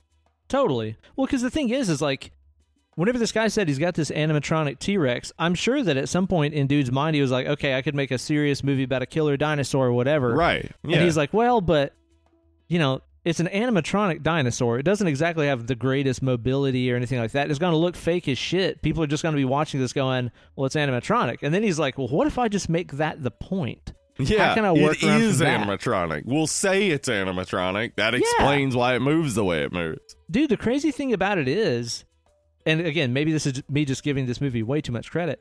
There's a certain genius there at starting at the limitation. Like most of the time, whenever people are given a concept, they go with whatever their concept is, look at the limitation, and work around it. Whereas Yeah. this guy was like, "Oh, so I have a dinosaur, but it's to look dumb. Uh, where can I go from there?" like he Yeah. started with the bad thing and made it work. Like that's genius. Yeah. And I think again, yeah, that that just comes down to having a time crunch and it's like, well, this isn't going to be genius. This isn't going to be the best movie anyone's ever made. So why try to make that? Just Yeah, make totally. it funny and embrace the ridiculousness and get uh, some solid actors in to to make it funny. Now let me And ask you. Steve, because this movie is one of those ones that I was honestly predicting that you wouldn't like. I mean, considering that I was too. I was over the moon for the Wraith, and as you said, you were kind of like lukewarm about it. At what point did this movie, and, and kind of funny I'm using this, grab you by the balls? Yeah, it was the dick fight. It was the dick grab fight. Once they started grabbing each other's dicks in a fight, I was like, wait a second. Hold on. And then Buck Flower showed up, movie. and I was like, Yeah. okay. All right. and on the sidelines of this ball grab schoolyard fight that we're having, you've got those chicks that are just losing their minds. Absolutely. Just just like it's like they're at a UFC fight and they want Yeah. blood. They're just like, do it, kill him, Billy. Yeah. And then we've also got our man Byron, who we're going to talk a lot about. Byron's who the best. Dude, Byron's the best character some- in the whole thing. Yeah. Grab that other dude's dick, and he's like, "Oh, good move." Yeah. it's so stupid. What a stu- It's yeah, so like- funny, man. Yeah. Yeah, Oh. Byron, Byron is uh, is probably the strongest character. Uh, I mean, our main our main two are Denise Richards, who plays Tammy slash Tanny, which Yeah. don't know why they ever thought Tanny in the first place. Is that a name? Dude, and nobody in the movie calls her Tanny. Like, I don't know why they did this. They definitely did call her Tanny at some point because I noticed Really? ADR moments where it was Oh, like, okay. oh yeah, he must have said Tanny there, and they replaced it with Tammy. But yeah, I don't know why, like why they ever went with that. And then Paul Walker, who plays Michael, who um, ends up dying and then has his brain connected to an animatronic T Rex. Even when you say it out loud, you're like, Yeah. oh, man. And then, of course, Byron, who you know is amazing, played by Theo Forsett, uh, who uh, I think must be CeeLo's like fashion idol. Must be, clearly. Yeah, Yeah. now that you mention Yeah. it, I'm seeing the similarities. And I'm like, yep. Yeah. there's one more scene in this movie where Byron is just to paint himself gold and just go to town. For sure, man. Yeah, yeah. Byron is he's probably the funniest character, though. Denise Richards, like watching this, I realized Denise Richards is legit funny. she is funny, and she's doing a good job in this. For real. The first time that I watched it, um, I was kind of like, does she think she's in a real movie or does she know she's in shit? And she's, you know, ditzy, the way that we all probably think of her because Right. we don't fucking know her. We just know her roles in movies and stuff. Um, I was kind of wondering about that myself, where I was like, does she know what movie she's in? And then the second time you watch it, you're like, She Oh, knows what movie so. she's in. She's Dude, playing whenever- it so straight because she knows it's that funny. It's Yeah, funny dude. that she is dramatically talking to an animatronic dinosaur. Oh my god, Yeah. man! And even like those scenes, like towards the end, where she and Byron are in the car, in the car together, riding, and he's like, "Hold on to your boobs, girl. It's gonna get bumpy." She does. She grabs her boobs. it's so stupid. It is it's so funny, stupid. man. Yeah. Oh god, dude. Yeah, the cast in this is is crazy. Like, I really wish that I could talk to some of the people that worked on this movie and be like, Yes. just tell me everything that was going Yeah. on on the set. Like, did you have fun? Was it It's- as stupid as I think it's supposed to be? Yeah, I think it seems like everybody was having a good time for sure. Because this is just Like the movie stays light and playful the whole time, even though Tammy is dating what looks like a man in his 30s. They're sure. in high school. Yeah. Uh, he he's wearing dog tags either as a fashion accessory or because he served in the Gulf War, and Yeah. he definitely has a prison record and a restraining order against him by the school. Yeah. also has a habit is of going on? invading Tammy's family's house with his gang. Her parents just kind of stand by the door and just let this like gang run rampant through the house. His mom, the mom is on the phone with the cops, and she says, "It's a gang bang." Dude, one of my favorite moments with the parents in this that was just such a funny, funny, subtle bit of editing in this. I didn't notice it the first time, but the second time I caught it and it cracked me the fuck up. Whenever um, Paul Walker comes over and sneaks into Denise Richards' room, uh, like they they just start fooling around on her bed and stuff. It cuts to the dad sipping hot tea out of a teacup, and he goes, "Ooh, that's hot." it's so dumb, man. That's so dumb. Yeah. Yeah. Oh, it's there's just a lot of dumb jokes that go over real well. Like the movie has enough charm to win you over. I mean, if it doesn't Totally. win you over, if you're listening to this and you're expecting us to eviscerate it, like, I'm sorry.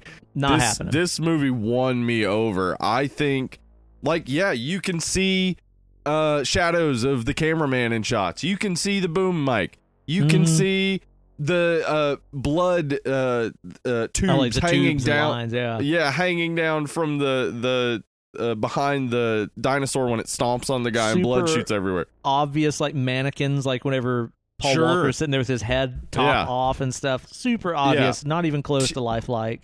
out of focus, out of focus shots. shots, all Oh, over man. the place. Out of focus shots. Just they got one shot and they were like, "Fuck it, move on." Fuck it, it's fine. Whatever. They looked at the So- print and they're like, eh, it doesn't really matter. Let's go with it. Yeah.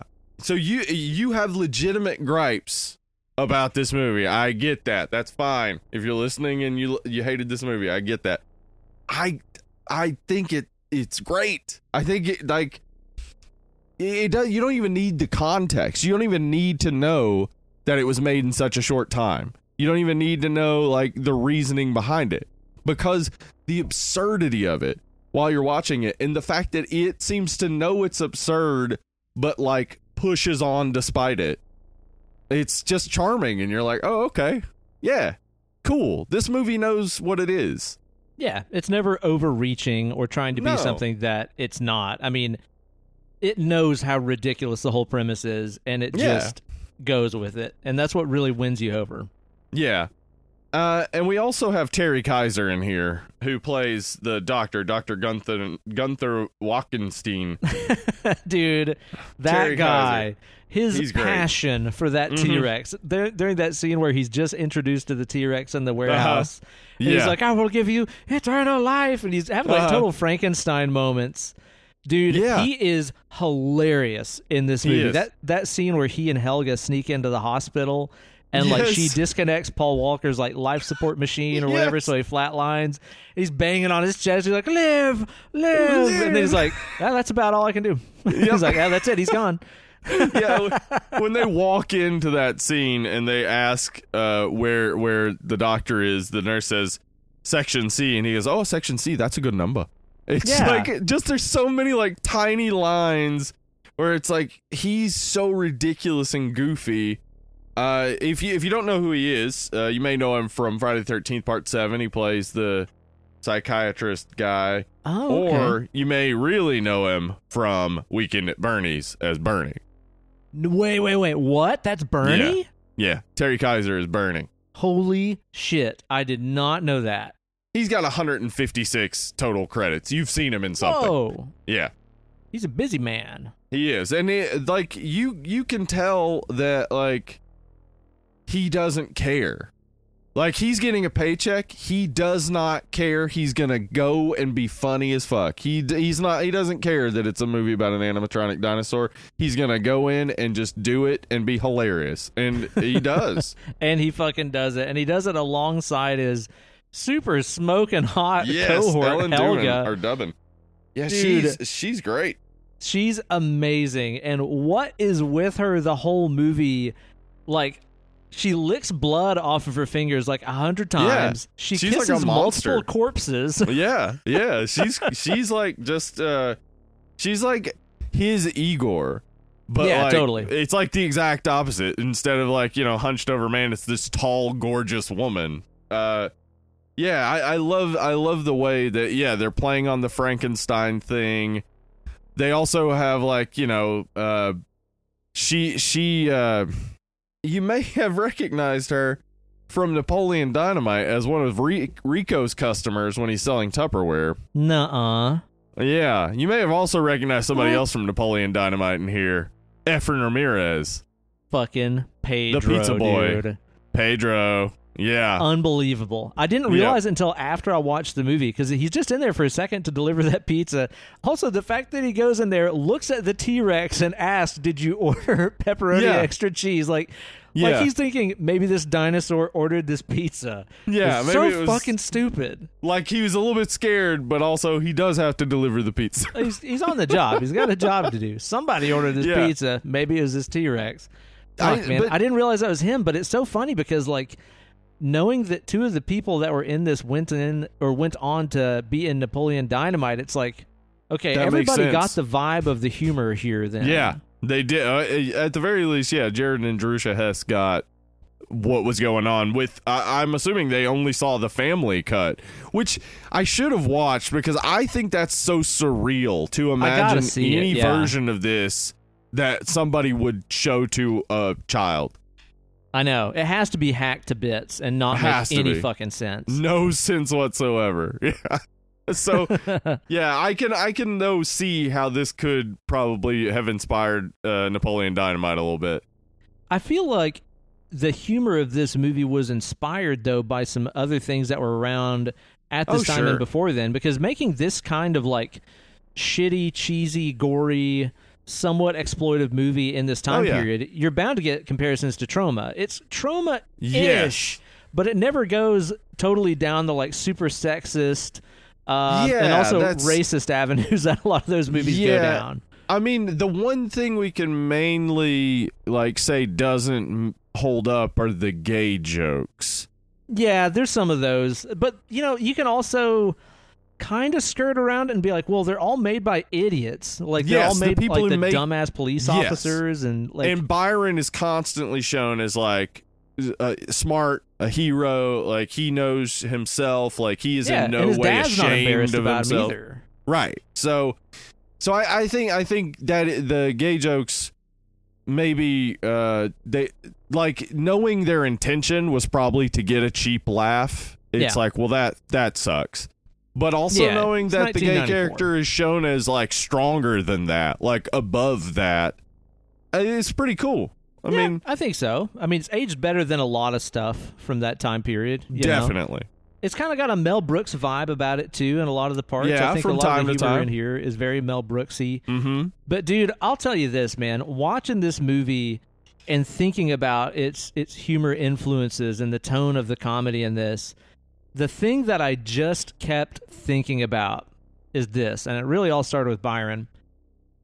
Can we please crowdfund enough money? Everybody chip in a dollar Mm-hmm. and see if we cannot convince the entire cast and crew of the Unbreakable Kimmy Schmidt to remake this movie. Think about it for five seconds and tell me it Ti- wouldn't be Titus is fucking Byron. bad. Obviously, dude, it would Yeah. be incredible, and you'd have to have Jon Hamm in there as the Obviously. doctor. Obviously. Just get everybody in here. Kimmy as Tammy, obviously. Yeah. It'd be Gretchen Kimmy and the be THT Helga. Rex. Dude, yes. Yeah, Yeah, no, I'm down with work. it. That would work. Yeah, I could see it. it would just make a little bit too much sense to me. That might be it. That might be it. It makes too much sense for anyone to invest in it. But if you've got money that you want to turn into like half of what it is currently, Yeah. we we could make this movie nobody make would this watch. happen, man. Dude, Byron is damn near Titus. Like Titus Yeah. is who Byron grew up to become. I'm pretty sure.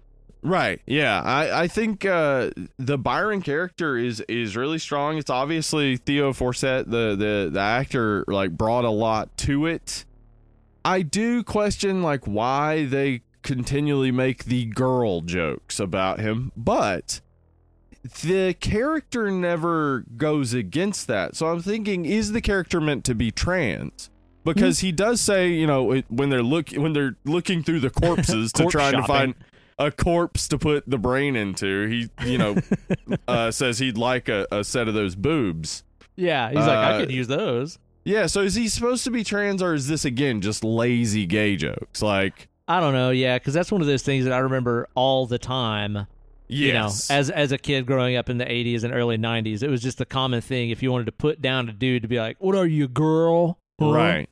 Yeah, so I I think it's probably just lazy gay jokes that the actor like was able to never let the character down, I think. Like the actor did not allow the the gay jokes to make the character weaker. Mhm. which is great. I'm glad he did that, but I think the script should have been improved. But again, we're talking about the 90s, and the height of humor was what if a man liked another man? be crazy, right? How Yeah. that happen, huh? Yeah, but I Uh. mean, beyond that, most of the humor is, is still holds up because it, it it's absurdity is what it is Yes. rel- relying on more than uh, punching down or anything of that sort. So I think so, man, dude. And I'll tell you the the scenes in this movie that consistently got the most laughs out of me are any time that T Rex is using his goddamn hands.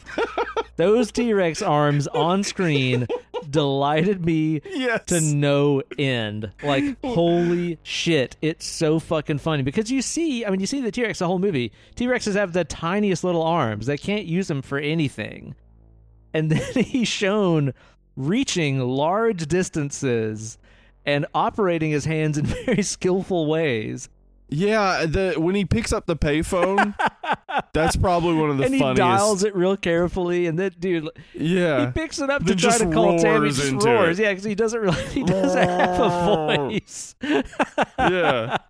and then after he makes the call, he checks the change slot. yeah, just in case there's a quarter. Where was he gonna put it? what was he gonna do with it? yeah, And the thing that kills me about that too, okay, he tried to make the call so he could call Tammy. Didn't realize he was a T Rex, I guess. He, I guess, he doesn't yeah. realize he's a T Rex until he's in the warehouse, looks at the corpse of Paul Walker, and grabs a hand mirror and looks at himself in the hand mirror and figures out at that point, oh, I'm a T Rex.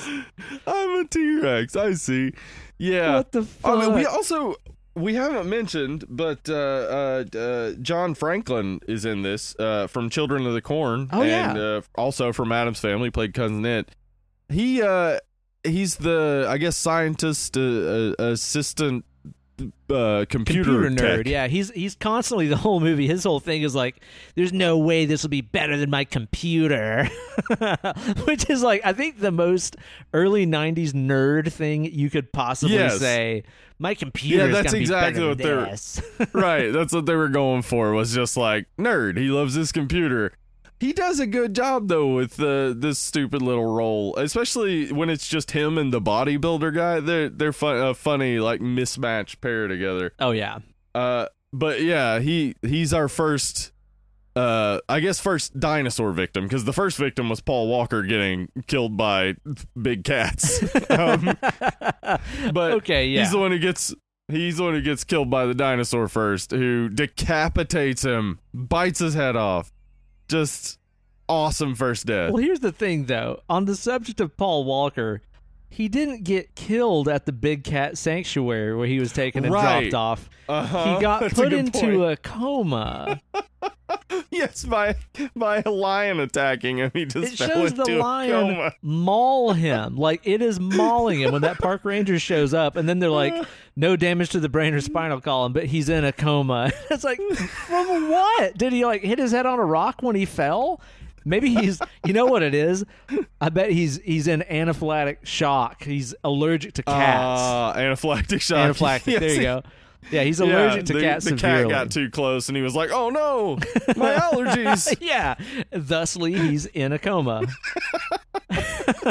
yeah yeah i love like just because like you know that somebody may have pointed out like wait why would he be in a coma but like the answer would just be like who cares? Yeah, because he needs to be. He needs to be. We need th- this hospital scene. And guess what? The hospital scene is hilarious. Like, uh, Tammy and Byron come running in. I guess they stopped at Blossom's house. Oh my god, dude! On the Their way. outfits, her outfit at the funeral too, fucking hilarious. Yeah. And then like um Billy comes in and slaps her and like in any normal movie that slap would be like, I can't believe you've done this. No. Instead, she's like, dude, what? Fucking karate chops the motherfucker and then kicks him in the chest in or whatever. Like, kicks him in the balls. kicks him in the balls. Like she it's just like and and Byron's just immediately like, I'll scratch your fucking eyes out. Like Yeah. it is I it is not what you expect, and then like goes beyond that to absurdity when the doctor shows up, as you said, and just like plays like he's trying to revive him, and it's ridiculous. Amazing. God. And that's the thing about this movie, dude, is like I feel like there was so many points in here. There had to be somebody on set being like, uh, we can't do that. That doesn't make any sense. That's but but how? Yeah. But why? And you know Yeah, the director was just like, happen? it's fine, just go with it. And he was right. about it. He was absolutely right. He was. Um, and it, it's not like. Uh, I mean, I think this is just a confluence of of luck in some ways, but also like knowing the right way to approach it, knowing the right way to go about it without taking it too seriously, knowing like nobody expects anything of this. Uh, you know, the the idea of it even happening didn't exist a month before you started shooting. yeah, it's fine. Go with like it. It's fine. Go with it. Whatever comes out of this, we'll see. We'll see. Maybe we make some money, maybe we don't. We all got a paycheck to be here. Let's just do it. Yeah. Like and it turns out good. Turned it out turns out just okay. fine, man. Because Yeah. the thing is, is like you know, at bare minimum, again, somebody on set had to be there, being like, okay, so we're gonna shoot the scene where they're gonna put the boy's brain into the T Rex. why? Like, why does the doctor want to put this guy's brain into a T Rex body? Like, why is this his obsession? Because it's Oh, never really made talks about it. super clear until yeah he's like oh immortality we won't have to die anymore or whatever and then even at that point you're like okay but why an animatronic t-rex like if you would have built like a, a robot man and he's like i want to put a, Right. consciousness into this tin That would have made a lot more sense. Yeah. Who are you going to sell this to? I can put you into the brain of a T Rex. Like, yeah oh, it's like your, all right. your illness is terminal you're either gonna die or we can put your consciousness into an animatronic t-rex i would totally do that Yeah, I mean that does that. That I could see the selling point there for sure. I mean, this is following Jurassic Park, so dude that's the T Rex is pretty popular. this movie that's so unbelievable. It feels way earlier '90s than it really is. Like this doesn't feel. Well, it feels like it eighties to feels me. '80s. It feels late Yeah. '80s to me, man. Maybe '90 at the latest. Like if Maybe, if you yeah. just told me to date this movie, I'd be like, I don't know, '90, maybe '91. But Yeah. Jurassic Park came out before this. Uh huh.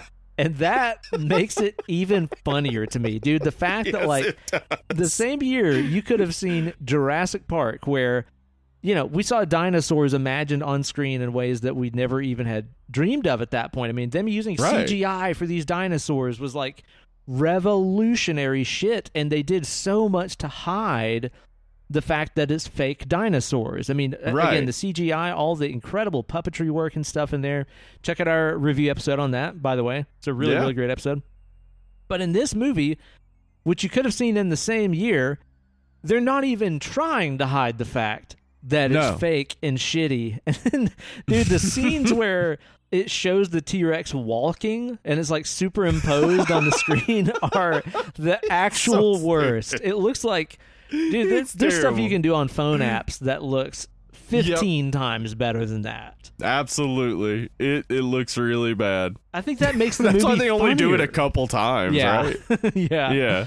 But like, I think the fact that Jurassic Park came out the same year as this makes it even funnier. Is that like, Yeah. even just the concept that somebody would have the fucking gall to make such a shit ass looking dinosaur movie in the same year as the most revolutionary, gigantic dinosaur movie ever. you're going to respond to that volley with this? The nerve of Yeah. that makes it fucking funnier to me, man. It does. It's so much funnier because of that. I yeah, I I think that uh like this exists in a time where yeah, movies don't look like this at all. So yeah, again, like as we've said, the embracing of the comedy, the embracing of the absurdity, it like that's the only way you could have done this movie. Otherwise otherwise people would be talking about it as can you believe that Paul Walker was in that piece of shit instead of can you believe Paul Walker was in that piece of shit? exactly. Yeah. Let's talk about that T Rex a little bit more here because that's obviously the main feature of this movie. Um, just how real is the T Rex? Because it seems to be a machine when it needs to be, Yeah. and other times they treat it like it's an actual flesh and blood animal. right, cuz like he says he's going to tranquilize it. Yeah. And then they're like, "Wait, did you say it's a machine?" He's like, "Oh, it's got uh, crystalline cellular whatever. structures." Very uh, new. Yeah. I think you could put Yeah, America back new. on top. Don't worry about it. Like it's But then totally he pulls out like a gigantic gun. Yeah, it's totally the reaction of you watching the movie when they're like, "We're gonna Yeah. tranquilize it." You're sitting there going, "It's a robot." Then Byron's like, "But it's a robot." like Yeah. every now and then, people in this movie have like moments of questions clarity. about the movie. yeah, they have questions about the movie, and the fact that the movie itself addresses them yeah. makes it better. It does. It makes it so much better. It's so much funnier. Dude, like I'll tell you it- this: I don't think whenever they built that animatronic T Rex, I don't think they put tear ducts in it, but it sure does cry No. at that funeral. It sure does cry It shows after it hearing multiple the times. uncle's uh, oh, the drunk eulogy. Uncle Bob. Yeah. you guys know me. I'm just an old drunk. Everybody shakes their head. Yeah. Yeah. Yeah, he is. What? even it even shows the T Rex nodding. Yeah, he's like, yes, he is just an old drunk. Uh, P.S. The T Rex, which is hiding, nobody is seeing this thing. It's just standing barely like behind a t- tree. Yeah, like twenty feet away behind a tree, sort of. Yeah. The way this thing is so stealthy fucking cracks me up. It just hides Yeah. from everybody somehow. God, it's so stupid. But yeah, it's like it's real when it needs to be. Like it sleeps and stuff. Oh yeah, it does. It seems uh, to to get some some sleep in that barn with Denise Richards, where they may fuck. I get the impression that they had sex, which again, animatronic dinosaur. I guess it has a working dick. Like, I what? guess so. Who built this thing? Unless I mean, maybe it's just like we, you know, our infantile understanding of sex can't comprehend what they did in that barn. That's true. She might have just scissored Yeah. that tail like the like the Dickens, and that counts. Or you know, maybe uh, some some S and M type of stuff. Okay, yeah. Maybe she was whipping the shit out of that animatronic dinosaur. Who it knows? could be that. I mean, you know, we don't know. We didn't see that cut of the movie, so Now we need to talk about. So, all right, Michael's brain is not in the animatronic dinosaur. It is controlling the animatronic dinosaur from afar. Okay, I was never sure about that because it shows us the brain in the bowl, and then Yeah. like the doctor says, I think he says we'll implant it tomorrow, but it never shows us that. Yeah, because they leave and then that's when he escapes. Yeah, So his brain is telepathically controlling the dinosaur. I don't know because it also never shows them like remove it from his skull to end up in Right. that salad bowl at the end of the movie either. So I don't know actually. Movie, just mentioning parts of this movie makes me laugh. It, yeah, it makes me feel like I'm like, are we on drugs? Are we drugs right now? And it's like, we no, might be drunk. we're talking about the movie that we watched. Yeah, I don't know about the brain thing. I'm not really sure about that, honestly. But it's also made clear that I guess Tammy is trying to find him a, a viable donor even towards the end of the movie. Yes. Yeah, she she comes in and says they found those lost skiers' uh, frozen bodies. I'm gonna go check it out tomorrow. Yeah. and I swear I- I could not put it together. I was like, are they solving crimes now? it wasn't until I mentioned it to you. You said like, "Oh no, so he can have a body," and I was like, "Oh right." Because like to me, it was logical that it might end with them solving crimes now. I would I love that like- if that was a spin-off movie or series. I would Yes. absolutely watch the shit out of that. Tammy and the T Rex, starring someone who looks nothing like Denise Richards and someone who looks nothing like Paul Walker. Yeah, I'm, I'm fine Yeah. with it. I'll totally get into yeah, it. it'd be great. But then the thing about it is too is even there at the end of the movie with all that that shit that's going on, it's like okay, so also, I guess apparently Tammy is like a fucking genius to figure out on her own how to wire up this disconnected brain in a salad bowl up to a Yeah. camera so it can see stuff And- and, speakers so it can talk Yeah, and we'll also know how to re-implant it into a new host body as well. It's just like, yeah, whatever, fuck it, who cares? And she also just pours whiskey on it, I wish I could do Like- that some days. I wish I could pour straight on the brain. the whiskey, whiskey to the brain. directly onto the brain. I wish I could do that sometimes. Oh boy, that sounds like it would burn. I don't. I don't think I want that. That's what you think now, Steve. That's true. Because he seemed to be way into it. Yeah, especially after she does a sexy dance and blows him up. Oh. So that dance. She danced real So- bad. The movie opens with her Yeah. dancing and closes with her Yeah. dancing, and she's really bad. yeah. So apparently, you know, she she's a, a Midwest girl. She was pretty shy and stuff, and apparently she didn't know like what to do for the Aw. dance scene to be sexy. So that's why it's so awkward and weird. well, Denise Richards, we Uh, all know she probably has a hard time figuring out how to be sexy. Probably Well, a problem I she's mean, dealt with her whole life. How do I? Probably- how am I sexy? I don't is. know. How do I do this? And everybody's like, "No, you got it. You got it." You're doing it right now. I'm not doing Currently, It's happening. Yeah. Oh man, dude. Yeah, God, the mo- the ending of this movie is absolutely stupid. They machine gun Yeah. the dinosaur down, and I guess that works. Yeah. How does that work? I don't know. is my question. the cops in this are trigger happy as fuck too. By the way, Yes, they are. Yeah. even whenever they're like Yeah, cleaning up after that party, and they like flip over the bar where the bartender guy. and they've all got their guns drawn. Yeah, yeah. they're just itching to fucking blow some people away. And then that one cop is like, they're in shock. You're going to have to slap it out of them. You want me to slap it around? Uh, yeah. you?" it's just ridiculous shit, man. Yeah, they're just terrible, terrible cops. Let's talk it for a second about that bartender, aka Caveman Ken. Oh, yeah. Um, not a good actor, uh, for sure. But he does have the backstory of being Caveman Ken, and it seems to be um, he might be into both that cute redhead and Byron. I got that impression. I was wondering if that was just Yeah. me. yeah, I, th- I I think he he was at the very least flirting with both of them. It seemed Yeah. so. that was an interesting character, Caveman Ken. Yeah. but a bad actor. Oh, very At the very least, maybe not a bad actor in general, but in this, he he maybe got one one shot at it and was like, I, I want to try that again, and they were like, Well, that's not happening. Too late.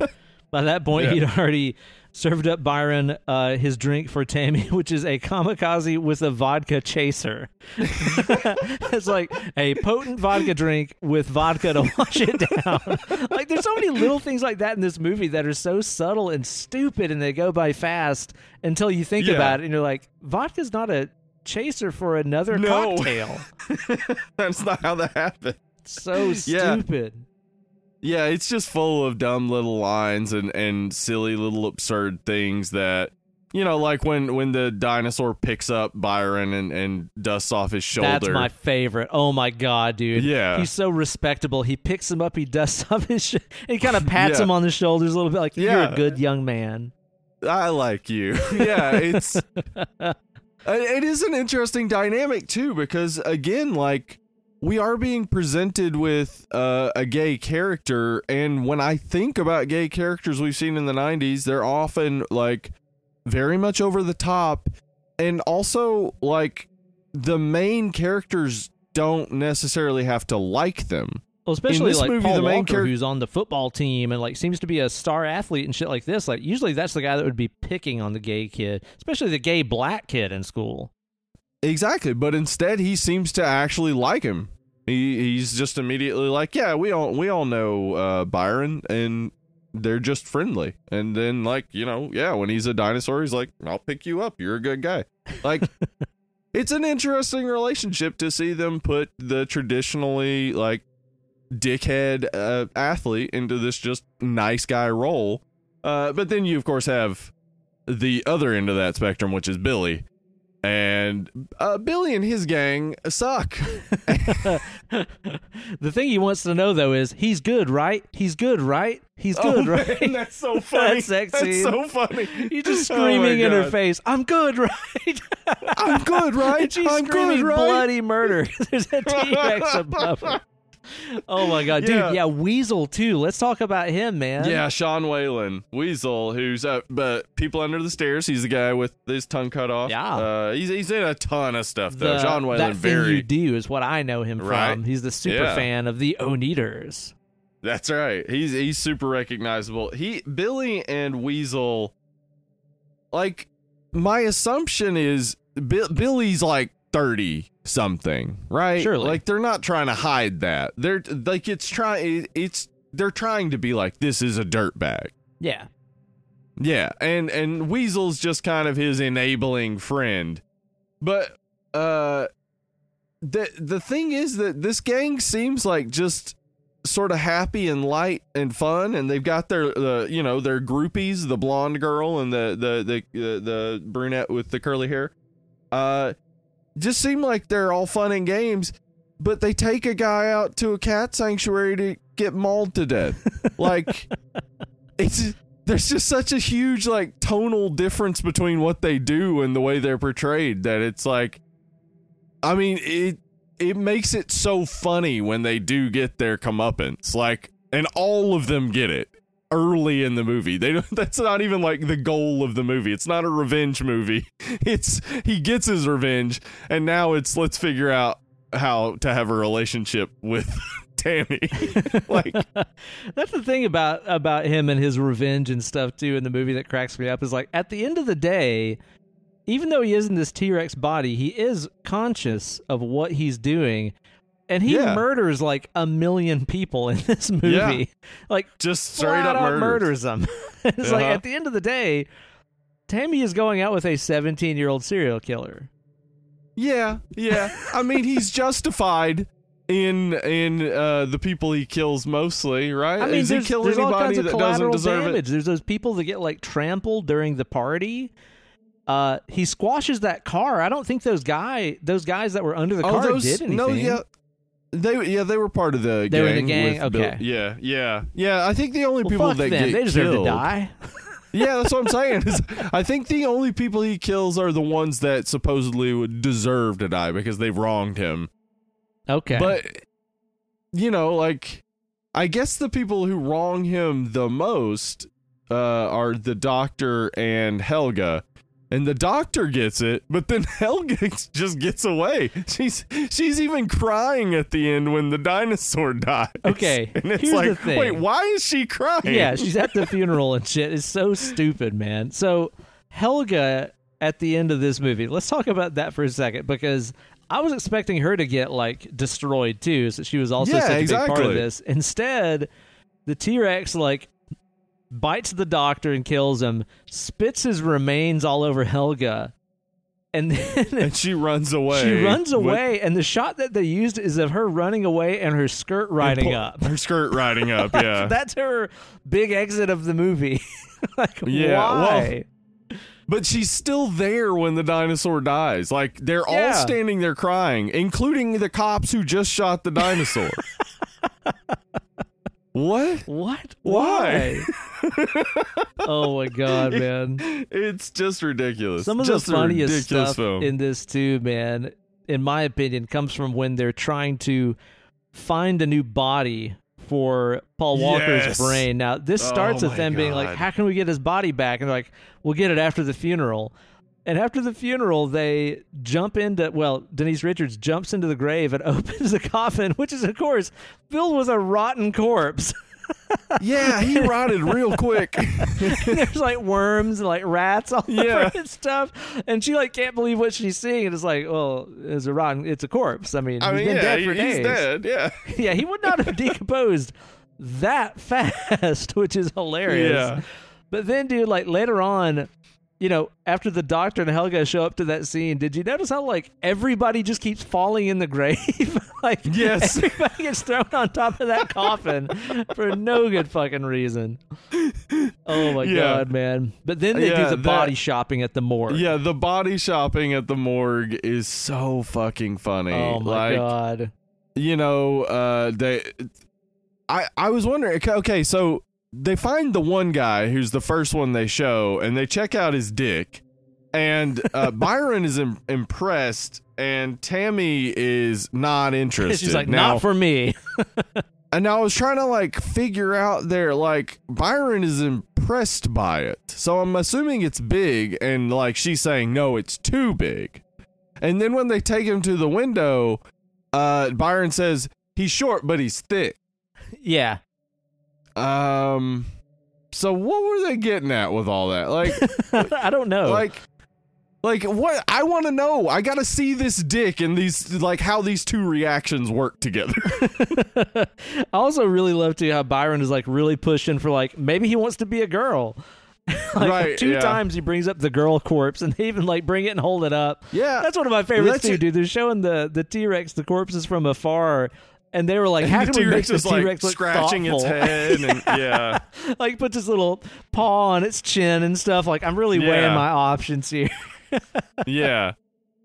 That's yeah. It's a, just a funny because they are just hauling corpses over to a window Yeah. and holding them up to a dinosaur, To an animatronic dinosaur. Oh my god, man! What about the game of charades that they have to play for her to figure out that it's that it's him when they're in the oh barn? my god! yeah, like he, like she thinks he wants the brace. Like she like this animatronic dinosaur is trying to rob her of her bracelet, Yeah. and then it's like no no no like no. He like gives her the flower that he had in his mouth that was the flower he tried to give her before. Yeah, like that whole. It's so ridiculous, but that like Dude, there's a That line where she, she's talking to him and ah fuck, what is what is Paul Walker's character's name? uh Michael. Michael. She's like, "Did you know Michael?" she Yes. How did she get there? What? How did she get there? um, this, th- that scene though was where I really was like, wait, De- Denise Richards is funny. Yes. because like she's doing it so seriously, and then it cuts to that wide shot of what's going on, of her sitting up on those hay bales, talking to an animatronic dinosaur, and it's just like, right. That's what she's seeing. She's seeing an animatronic dinosaur and she's delivering this like it's like real drama. yeah. And it's so funny. It's so funny. Yeah, she really does bring a lot of humor to this. yeah. So I, I yeah, I really enjoyed um I enjoyed her performance. I thought Paul Walker was good. I think this is one of his uh, first film performances, uh, be, one of hers as well. Yeah. Uh, they they're both charming. They do really well. Uh, Terry Kiser and Ellen uh, Dubin or Dubin, not sure how to say her last name. They're great. Buck Flowers funny. Like it, it's it's a solid cast and a sol- a bunch of solid performances for what it is. I think so, man. Now, how do you think that stands up to the soundtrack of this movie? the original soundtrack and the licensed music in this soundtrack. The licensed music is uh is uh uh something. It's so uh, bad. Oh my god, Yeah, man. It's very 90s. Uh there's two songs about dinosaurs sung by the the same guy. Yeah, he sounds like he sounds like generic like bag cereal Alice Cooper. Yeah, exactly. like if Alice Cooper was like dinosaurs will be my thing instead of, you know, all the Alice Cooper stuff. Oh, you know what? Uh, Maybe it's Allosaurus Cooper. Huh? yeah. Yeah. That's probably what it is. the licensed music in this has so many like 90s singers just singing really hard. This was at that time period where it's just like, I don't know, just sing as hard as you can into the mic, no matter what. No matter how- all no of that. Yeah. And then the early 2000s, it just became, all right, do that, but like you're trying to shit. Yeah. Just like you're trying to grunt it out. Yeah. yeah, it's a. It, I mean the the soundtrack. It it it's very nineties. I would say Unmistakably. It fits the time period, but yeah, no recognizable music for sure. Oh, I'm sure they And didn't have the budget also- for that. Yeah. Yeah, definitely not. And then also, yeah, it's it is just like nothing that stands out as particularly good. But then like uh the original score stuff uses uh some things you've more traditionally heard connected with horror. That kind of works, but maybe a little over dramatic at times. That- okay, yeah, I'll give it that. Like I was gonna say, the original score stuff is actually pretty cool. There's like some orchestral stuff in there, some pretty dramatic sounding parts. A lot of it actually reminds me of one of those main themes from uh, Bram Stoker's Dracula. It's got that that kind of thing, Mhm. which is really really similar to what's in Bram Stoker's. And uh, it's cool, but like you said, maybe a little bit over the top. But maybe that's what they were going for. Like, put a really serious soundtrack with this; it'll be stupid. Yeah, I think they definitely were going for just yeah, the the absurdity of that music playing while this animatronic dinosaur is in a barn. Yeah. I think some of my favorite bits of like gore and special effects in this are like well yeah, I love when Paul Walker's getting his head cut open with that like miter saw that the sound effects and stuff really bring a lot to that moment where it makes that seem way more gruesome than the really crappy effects that you're seeing on screen at that time. Yeah. I I also like the uh the bodybuilder death. Yeah. The squish. Dude, and then like later it shows him and he's like been flattened, like two dimensional. yeah, he's like entirely. yeah, she like rolls him up Yeah. off of the ground. Dude, every time it shows the T Rex like squashing somebody or like stomping on the cars and stuff, it's totally just a guy in like dinosaur A- leg yeah, pants. and a boot. Yeah, that's it. Yeah, it's just it's just a, a pant leg on a person. That's it. Yeah. I like Weasel's death a lot too, where he gets like clawed Mhm. and then he's just like holding all of his holding own his guts. Yeah, just drops he's them. holding them a bit too high though. Yeah. your your colon should not be up at your lungs. Probably not. I don't think so. Yeah, But it's like he's just wearing like a blood soaked t shirt underneath. Like there's no like cavity that Yeah, everything fell out of. He's just like they didn't "I'm even cut these the now." shirt. Yeah, it looks like the T Rex just handed him some guts and he held them and dropped them. And that killed him somehow. I guess so. He was like, "Oh no, guts!" Uh. I'm allergic to these too. Bye. a lot of A lot of allergy problems in this movie, I guess. Yeah, like the special effects in it are, you know, mainly pretty fucking stupid, but it works. It's totally fine. It does. It works. Yeah, absolutely works fine for me. Yeah, this is one of those movies, dude, that I absolutely see myself watching many, many, many more times. Yeah. Yeah, this is one definitely you turn on at like uh, a party or something just to like have something really weird on in the background. yep. See if anybody notices that you've turned this shit on. Yeah. Yeah, this is one of those ones that's going to become one of my favorites to like show people where it's like, hey, have you ever seen this movie? Oh, let's watch it. You know, like there's Yeah. movies that are like that where I'm just like, I want to sit down and watch Hot Rod with somebody the first time. I want to sit down and watch Team America with somebody the first time. Yeah. And I want to watch this movie with somebody that's never seen it. So I know that I'll definitely watch it again and again or just have it on in the background whenever I don't know what I want to watch and I just need something yeah, dumb. oh yeah. This is probably going on. It's definitely one of those where it's just like I can't think of anything else. Tammy and the T Rex. just go for it, man. You got mm-hmm. any final thoughts and a, a rating you want to slap on this flick? Uh, I mean, you know, as uh, highly as we talked about it, it's not like the best movie ever made or anything. It's obviously uh, uh, specifically um, bad, but in such a charming way and in such a such a way that it's like I um, you know, I can't be mad at it. Like watching it just makes me laugh. It's it's definitely something I will watch more and will never regret it, I imagine. Just always be able to turn on this absurd flick and get a laugh out of it. I think but so. it's it's not like I mean, you know, it it's be- uh, for me. It's definitely better than say watching Final Destination. Uh, but it's it's not it's not like uh, an amazing horror movie or anything. So when uh, when rating it, uh, you know, uh, I will say I would prefer to watch this movie to say the Evil Dead remake, Hmm. Okay. which is a good solid movie.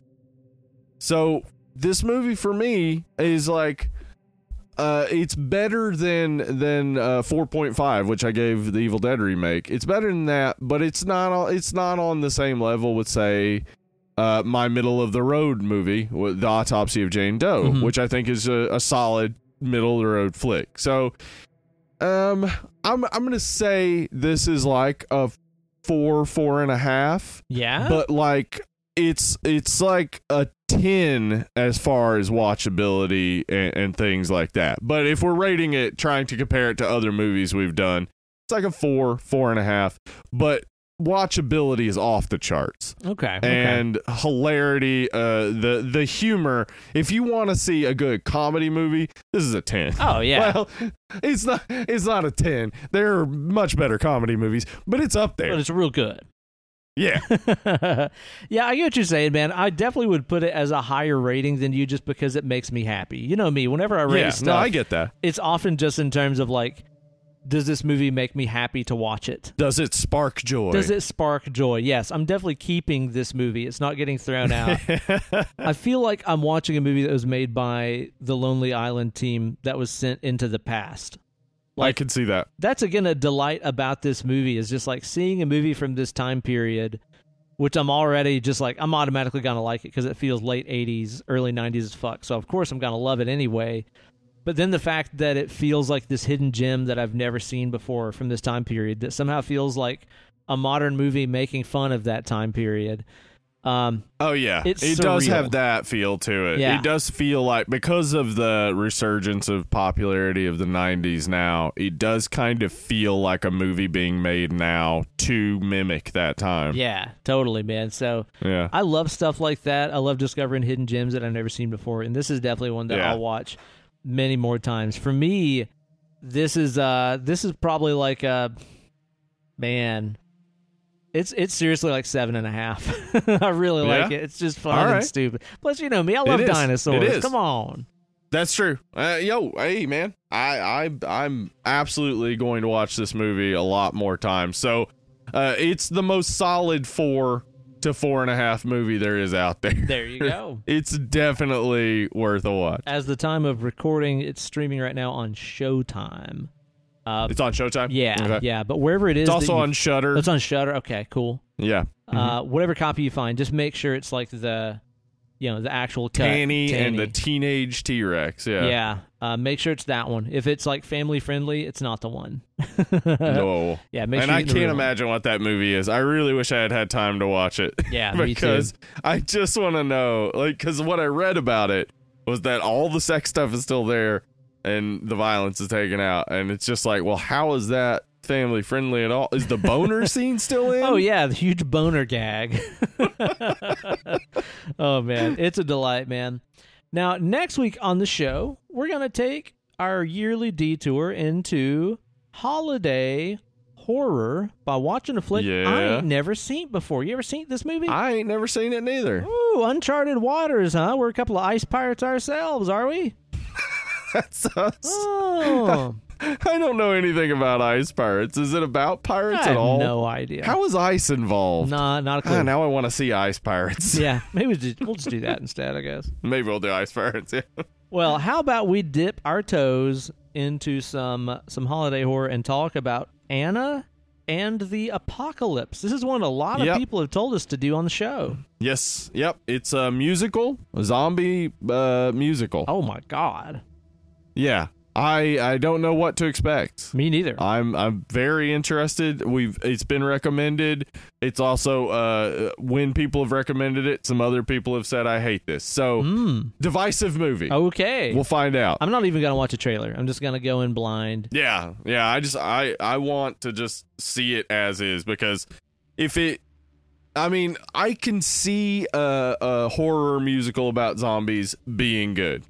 Yeah, totally. So hopefully it's that. Okay, well, we'll find out next week here on Dead and Lovely. You guys be sure to tune in next time after you rate and review on Apple Podcasts or wherever it is Hell you are listening to this. If it'll let you rate and review, please do. Uh, helps us out a ton, doesn't cost a dime. But if they want to spend 10 dimes or upwards, where can they do that? Patreon.com forward slash dead and lovely. You Head on over there with all your dimes and just hand them out to us. You get, uh, for, for uh, at the very least, a dollar, you get access to all of the Patreon exclusive stuff that we put out. And if you give $5, you get to throw something into the smoking bowl to get randomly drawn each month. And we then cover that movie. Mhm. So head on over there. That's right. So fuck around, find out about it, see what you think about that old Patreon page, get some good stuff. Also, be sure to join up the Facebook and Discord groups. Mm-hmm. Yeah. The on Friday nights we have the Screaming Chat where we watch uh, uh, a movie that is fun to laugh about, whether that movie be good or bad. Whatever. The point of Friday night is to laugh and drink, and that's what we do on go. Discord. I post the Discord link every Friday, so just head over to any of our social media accounts, get that Discord link. There you go. That's right. Find out about that and have a good time. Hang out with your boys. Also, follow us on the Instagram, of course. Yeah, Twitter and Instagram at Dead Lovely Pod. That's right. Well, you guys have been fantastic. Hope everybody out there is having a safe and happy holiday season. Spread cheer, not COVID. Be responsible, y'all. Good call. Yeah. and be sure to tune in next time. Hang out with old Uncle Ben And Hollywood Steve. right here on Dead and Lovely. You guys have been fantastic. We've been all right, I guess. Yeah, we've been pretty Yeah, good. fair to middling, I reckon. Bye. Bye.